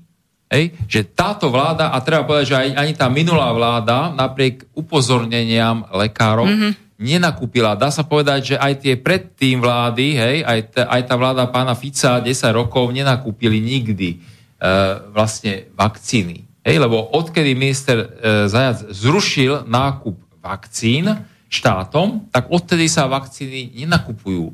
Znamená, že tu pre dospelých, hej, u tých detí tam predsa len je to nejakým spôsobom zabezpečené, Je to aby aj povinné, ten hej, na druhej strane. program mm-hmm. bol, ale pre e, dospelú populáciu my máme každý rok preočkovaných posledné roky od 2 do 4% obyvateľstva, čiže ja môžem povedať, že na Slovensku sa proti chrypke ani neočkuje. Hej, ja som úplná akože anomália, že ja očkujem na svojej ambulancii, ale bežne sa neočkuje, mm-hmm. lebo keď máte 2 až 4 to je ako keby s tým rúškom, že 3 filtruje. Hej, hej. Hej, takže to je nič. Hej, a treba povedať, že v tejto situácii, kedy vieme, ako je to s očkovaním proti chrípke, zrazu príde profesor Jarčička a povie, že my nakúpime 6 miliónov kusov vakcíny. 6 miliónov kusov vakcíny. Hej, že, a že budeme očkovať 3 milióny ľudí minimálne v dvojdávkovej schéme. Hej? Čiže to sú nejaké fantasmagórie, hej, keď sa na to tak pozriem, hej, že my nakúpime 6 miliónov e, kusov vakcíny, hoci proti chrípke, kto, na ktorú by sme mali Nemáme ani zvlášť 250 tisíc. sa Hm. fokusovať, máme 260 tisíc kusov e, pre celé Slovensko, nemáme pokryté ani domovy dôchodcov. Hej? A keď vzniká táto panika, no tak tí ľudia budú brať vakcínu, tí zdraví mladí budú brať tú vakcínu, čo je určená pre domovy dôchodcov. Hej? Čiže je to tu v agónii, keď to mám tak mm. povedať. Hej? Celý tento mm-hmm. systém je v agónii, hej? ten zdravotný systém, dezorganizovaný. Na- A kto na- nesie tú zodpovednosť? Mm-hmm. Čiže áno, pán minister Krajčí sa už nechal počuť, že asi utečie z toho ministerstva. Že Áno, že poda demisiu, Hej, že hej, na počuli sme. Mm. Že na krajíčku. No ani sa mu nečudujem. Na On za to zodpovedá, on by mal za to tento neporiadok byť braný k zodpovednosti. Hej, čiže, čiže tu sú s tým očkovaním e, také rôzne ako peripetie. Ja naozaj mám vyskúšané, že to očkovanie je veľmi účinné, veľmi dobré. Čiže vy na chrípku doporučujete. Ja, ja Ale odporúčam. odporúčate, ale ale hlavne, hlavne odporúčam tým- Aj na chrípku, hoci teda deti, keby sa zaočkovali, tak by sme zastavili šírenie chrípky v populácii, zrejme. Mm-hmm. Ale odporúčam teda hlavne, lebo deti zasa rodičia a tak ďalej majú tých očkovaní dosť a sú na to možno rôzne názory na očkovanie, bohužiaľ. Určite, dneska- ale najskôr by sme mohli tú populáciu, ktorá naozaj potrebuje, hej? Určite proti by tej mali byť chrípke zaočkovaní ochraniť. uh, tí Seniori? ľudia, Mhm. seniori a, tí, a predovšetkým tí, čo sú domov dôchodcov, lebo tam dochádza k tomu komunitu Mhm, šíreniu. Ja mám ešte také tri podotázky. Mhm. O, je vôbec nejaká vakcína, ktorá mi doživot, o, doživotne zaručí o, po zaočkovaní o, tú imunitu? v rámci toho ochorenia, na čo sa dáva zaočkovať? Alebo prečo vlastne proti chrípke sa každý Doživotná rok... vakcína je proti hepatitíde. Mhm. Ačke, Bčke, keď sa absolvuje tá schéma, vlastne tri, tri injekcie proti Ačke, Bčke, tak tam už sa garantuje doživotná ochrana. Hej, čiže, No, to je- to je lebo to je také- sprostredkované tou bunkovou imunitou a to je takáto vakcína. Samozrejme, proti chrípke uh, to tak není. Uh, ono vlastne uh, tento to, to, táto informačná liečba, hej, že sa snažíme e, navodiť e, alebo poslať imunitnému systému toho človeka tú správu, že čo asi príde, aby si dopredu e, pripravil protilátky, tak to je niečo nové, hej, čiže um, ono, ono není to doživotné a možno, že to ani nikdy nebude, lebo tie vírusy to sú tiež živé organizmy a oni reagujú a snažia sa e, zmeniť, aby mohli, lebo oni žijú v tých ľuďoch, hej, to je ich život, to znamená uh, baktérie a tak ďalej. Takže oni sa snažia prispôsobiť, čiže to je, to je väčší boj, zrejme v prírode medzi človekom a zasa e, tými živočichmi, ktoré chcú žiť v človeku. Mm-hmm. Hej? A v podstate ono, keď sa narodíte, tak ste ako keby taký neobývaný panelák, hej? ale už ako žijete, tak už ten panelák je obývaný. Hej? A tu zohráva veľkú úlohu práve to, že aká je tam bezpečnostná služba, že či ste zdraví alebo ste chorí. To znamená, a tá bezpečnostná služba to je ten imunitný systém. To znamená, naozaj, my musíme ale stále pracovať, čiže to, že sa očkovanie opakuje, to asi není chyba, lebo, lebo to je práve to, že opakovane pracujeme s tým imunitným systémom, tak ako dodávame telu, nemôžete, že zjem jeden D vitamín dneska a to už je ako na Á, to je, že hej.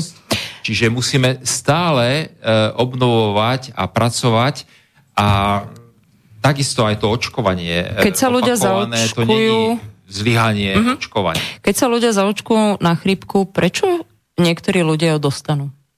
Áno, e, z dvoch príčin. Hej, že jednak, e, jednak e, je to preto, lebo to není chrípka, je to koronavírus, alebo je to čokoľvek iné. Hej, tak, tak vtedy dostanú tú chorobu, lebo to není chrípka. Ďalšia vec, ktorá spôsobuje, že človek ochorie, že ide k lekárovi, tam sa dá zaočkovať, ale on bude chránený až o 10 až 14 dní proti chrípke. No a akurát v tej čakárni u lekára niekto môže byť, či už má chrípku, alebo má nejaké iné ochorenie a tak akurát e, sa naočkuje aj nákaz mm-hmm. ochorením a dostane to ochorenie. Čiže ja sa snažím uh, mať uh, čisté prostredie v čakárni. Čiže ja napríklad uh, akože nie som za nosenie rúšok, ale naopak som za to, aby som mal v čakárni nejaký kvalitný HEPA filter, aby som tam mal, e, povedzme, teraz sú tie uzavreté UV žiariče, čiže sterilizujú vzduch. Čiže hlavne sa snažím o to, aby a v tých zimných a jesenných a zimných mesiacoch, aby tá čakareň ne, nemohla byť zdrojom Premnožená, hej. e, infekcie. Mm. Čiže tak e, čistím tam proste vzduch, dezinfikujem, sterilizujem, aby tí pacienti tam nedostali to ochorenie. Takže vlastne takýto filter podľa mňa má zmysel, keď e, lekár, lekár má E, Teraz ste sa pýtali, že prečo to ochorenie, e, očkovanie proti chrypke zlyhá. No samozrejme, môže zlyhať aj preto, že, že akurát sa netrafia do toho, aký vírus práve príde. Hej? Tomu sme sa už ale, dá sa povedať, dve sezóny vyhli, pretože teraz používame tzv. štvorvalentnú vakcínu, a tá obsahuje vlastne ako keby informácie o dvoch vírusoch A a o dvoch vírusoch typu B, uh-huh. chrípky. No a to je taká komplexná informácia, ktorá tam je takmer ja neviem, 90-100% pravdepodobnosť, že to bude v poriadku, že sa trafia. Hej, doteraz sa používala trojvalentná, čiže vždy bola možnosť, že tá štvrtá valencia tam nebude a tým pádom e, ako keby bolo 25%, že sa netrafia. Hej, alebo tak jednoducho povedané. Hej. Čiže jedna valencia tam nebola, teraz, sú, teraz je štvorvalentné. To znamená, že sú tam vždycky tie, tie kmene, ktoré sa aktuálne vyskytujú a sú tam všetky. Takže, takže táto vakcína by mala z hľadiska účinnosti byť už um, takmer 100%. Hej? E, samozrejme, niekedy zlyhá vakcína aj z viny pacienta, a zlyháva, alebo není taká účinnosť u starých ľudí ako u mladých ľudí, lebo starí ľudia nemajú až taký dobrý imunitný systém, čiže nedá sa až tak vystimulovať k tvorbe tých protilátok. Takže sa hovorí, tak všeobecne sa hovorí, že e, mladého to ochráni pred ochorením, aby mohol pracovať a starého to ochráni pred tým, aby nezomrel na tú chrípku. Hej, že tam mm-hmm. je ako keby takýto stupeň, že on síce môže ochorieť, a moji seniori neochorejú. Neviem, či to je. Môže to byť, že tým, že ho zaočkujem a dodám mu tú energiu, že tam je aj nejaký psychosomatický rozmer pôsobenia na tú imunitu, lebo ja si myslím, že lieky aj vakcíny majú aj ten placebo efekt, majú aj ten psychosomatický rozmer, že posilujú imunitu. To má všetko. Keď tomu človek verí. Mhm. Hej, čiže treba, To majú byliny, hej, to, to je robím, XY. Bylinky, vakcíny, čokoľvek robím, tak robím to vtedy, keď tomu verím. Potom to má oveľa väčší význam. Určite, určite. Takže, takže, e, ale vo všeobecnosti sa teda takto hovorí, že u toho seniora mohol by ochorieť, ale nemalo by to mať zlý koniec. Dneska myslím, že už voči TBC neočkujeme, ak sa Proti nemilím. TBC Neočkujeme, lebo tam je taká e, proste zákonitosť, že keď je e, ako keby výskyt vyšší ako 10 na 100 tisíc, vidíte, zasa sa bere tá incidencia, Mhm. Tak e, sa očkuje a keď je nižší, tak sa neočkuje. A my sme dosiahli práve v tom roku, keď sa to asi, ja neviem, už to bude možno aj 10 rokov, 2012 hej, sa to alebo zrušilo. 12, hej, tak Mhm. keď, sa to, keď sme to zrušili, tak e, vtedy e, akurát sme prekročili túto incidenciu, že bolo menej ako, a odtedy to držíme.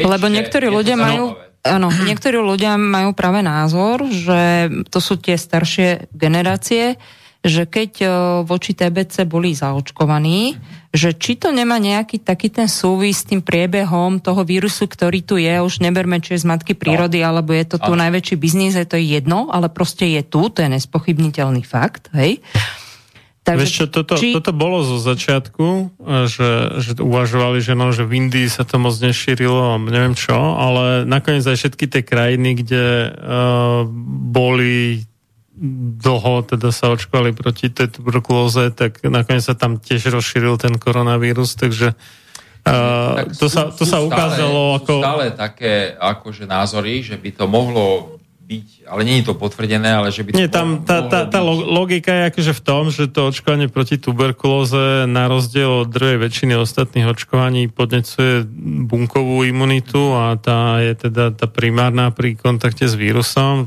ale to by ten človek musel byť očkovaný pomerne krátko pred tým kontaktom s tým vírusom a to... Všetko, každá injekcia sa počíta. Takže, takže môže Ale byť, ja že vi- aj, vidím, lebo ja že- chcem povedať jednu vec, že, že tá BCG vakcína, to je tá proti tuberkulóze, tá sa Mhm. používa aj na liečbu niektorých onkologických ochorení práve cez to, že sa posilňuje tá imunita. Hej? Čiže vôbec to není e, akože zlá teória, že by práve toto plošné očkovanie, ktoré sme ešte za socializmu roky mali zavedené, že nejakým spôsobom mohlo, a teda to ešte pokračovalo, že to môže mať nejaký, e, nejakú rolu, že to zohráva. Hej? E, samozrejme, že očkovalo sa proti BCG aj v Čechách, hej, a keď si porovnáme, koľko je tam umrtí a koľko je u nás, hej, ale to sú tie vykázané. tie hej. čísla Hej, sú hej. rôzne, ale my Takže- už máme posledné minúty a viem, že vy by ste dvaja ešte debatovali do rana asi, ale e, ešte tam pár mailov, tak aspoň nech... nech uh, Ja, ja len poslednú, a naozaj už končím, prepač. ma zahlušuje v Banskej Bystrici. No rýchlo. Covidu sa. Očkovanie.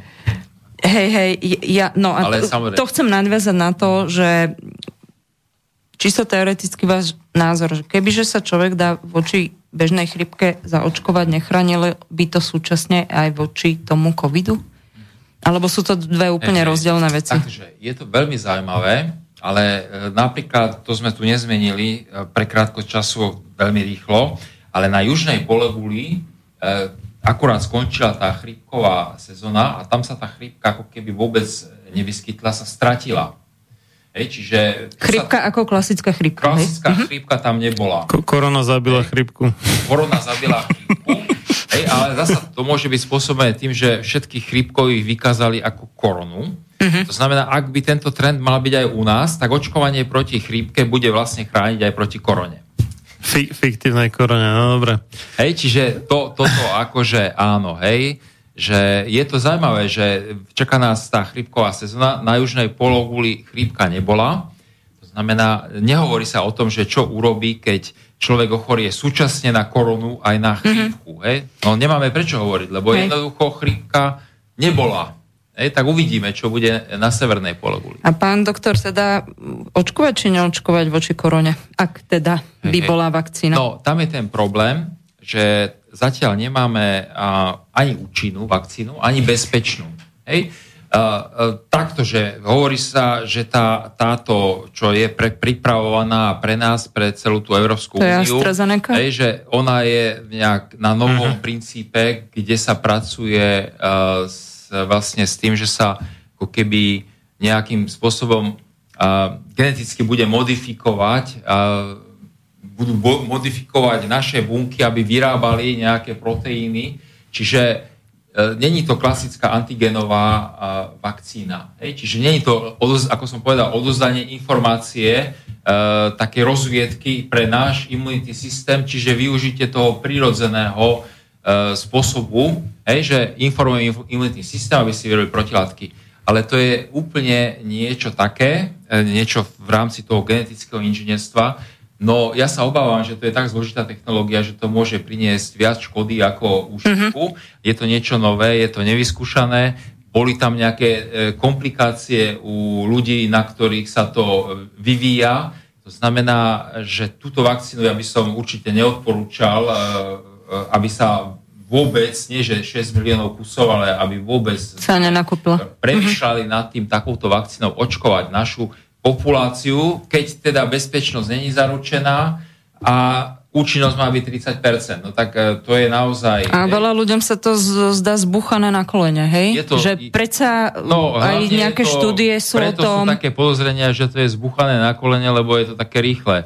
Hej, lebo to naozaj není možné e, bez toho, aby sa e, to preverilo e, na základe medicíny dôkazov, že je to, e, je to bezpečná vakcína, je to účinná vakcína. Keď e, nie sú splnené tieto dve podmienky, tak e, ani uvažovať o očkovaní takouto vakcínou. Samozrejme, my tu máme ešte ruskú vakcínu, keď sa mám o tom zmieniť, hej, tak e, tá sa zatiaľ ukazuje perspektívnejšia. Hej, tam sa, tou vakcínou sa už, uh, už začína očkovať. A v čom je ten rozdiel? Ten rozdiel ja vidím, ako som to ja naštudoval, ja vidím v tom, že toto je tá klasická antigenová vakcína, ktorá pracuje s našim imunitným systémom. Nie, nie, nie, vy a- si to milíte. Tam, ja si teraz spomínam, že Indovia tiež si vyvinuli už nejakú vakcínu a tá indická je práve taká, tá, ale tá ruská tá tiež, tiež uh, používa tú istú technológiu ako tá AstraZeneca, akurát uh, nepoužívajú zo šimpanza adenovírus, ale z človeka.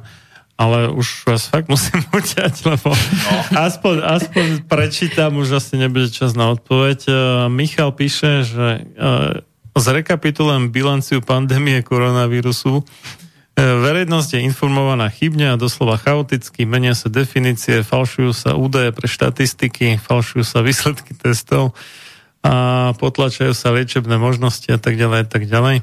Toto všetko je jasné. Otázka, ktorá vysí vo vzduchu znie, prečo sa toto všetko robí? A nechodíme iba po povrchu problému a nepripravujeme si takýmto prístupom doslova do písmena ďalšie pandémie? Prečo sa prehľada fakt, že koronavírus je modifikovaný vírus, mm, tým myslí asi ten nový teda, E, tak povediať, bežný vírus je modifikovaný, dokonca patentovaný, aby škodil človeku. Mne to prípada, ako keby sme namiesto toho, aby sme hľadali travičov studní, tak beháme dookola a lamentujeme, že musíme piť otrávenú vodu. Pri takomto prístupe, aj keď zvládneme koronu, tak určite prídu ďalšie umelo vyrobené pandémie. Mne to prípadá, že ľudstvo je doslova padnuté na hlavu. No, toto je pravda, že, že sa umelo v labaku vyvíjajú nové vírusy, alebo teda modifikujú a dokonca to bola jedna štúdia aj konkrétne u koronavírusov a z, urobilo to také ako pozdvížení vo vedeckej obci, že toto sú nebezpečné hračky, že čo keď to raz unikne, tak to môže všeličo spôsobiť. A na druhú stranu, keď to tak zoberieme, že, že ak, aké sú skutočné dopady, nie tie falošné a fiktívne e, tohto koronavírusu, to je zase nejaký brutálne nebezpečný nie je. Takže že by som... Ne, nemôžem to o, označiť za nejakú zbraň hromadného ničenia. Ja by som toľko chcela pánovi Vôbec. Michalovi povedať, že toto je možno taká situácia patová, že z ničoho sa robí niečo. Toto s týmto ľudia nerátali, nečakali. Ide sa hodne cez ten strach, hej, čiže cez No, tie no toto, emócie. toto práve, že, že je to niečo, čo je pomerne banálne, ale skrz e, nejakú tú mediálnu hypnózu ne, lenže televíznu a tak, nech, oni, oni musíme chápať, to že... zhoršia vlastne tým pádom. Určite, určite. Jednak, e, že, že oveľa menej ľudí by bolo chorých aj mŕtvych, keby nevyvolávali tú hystériu a Presne ten tak. strach a všelijaké kontraproduktívne opatrenia na to. Lenže musíme si ešte uvedomiť jednu vec, tým, A- že ľudstvo na ale- to nebolo zvyknuté, Marian, tak No. no. je to niečo teda nové a veľa ľudí je neprebudených. Oni nevidia, ako Ale tam sú Michal... také tie, tie mocenské chuťky za tým, hej, že... že Rozumieš, proste sú tí ľudia, Že- ja som to počula, že prebudení ovce. No ja to poviem.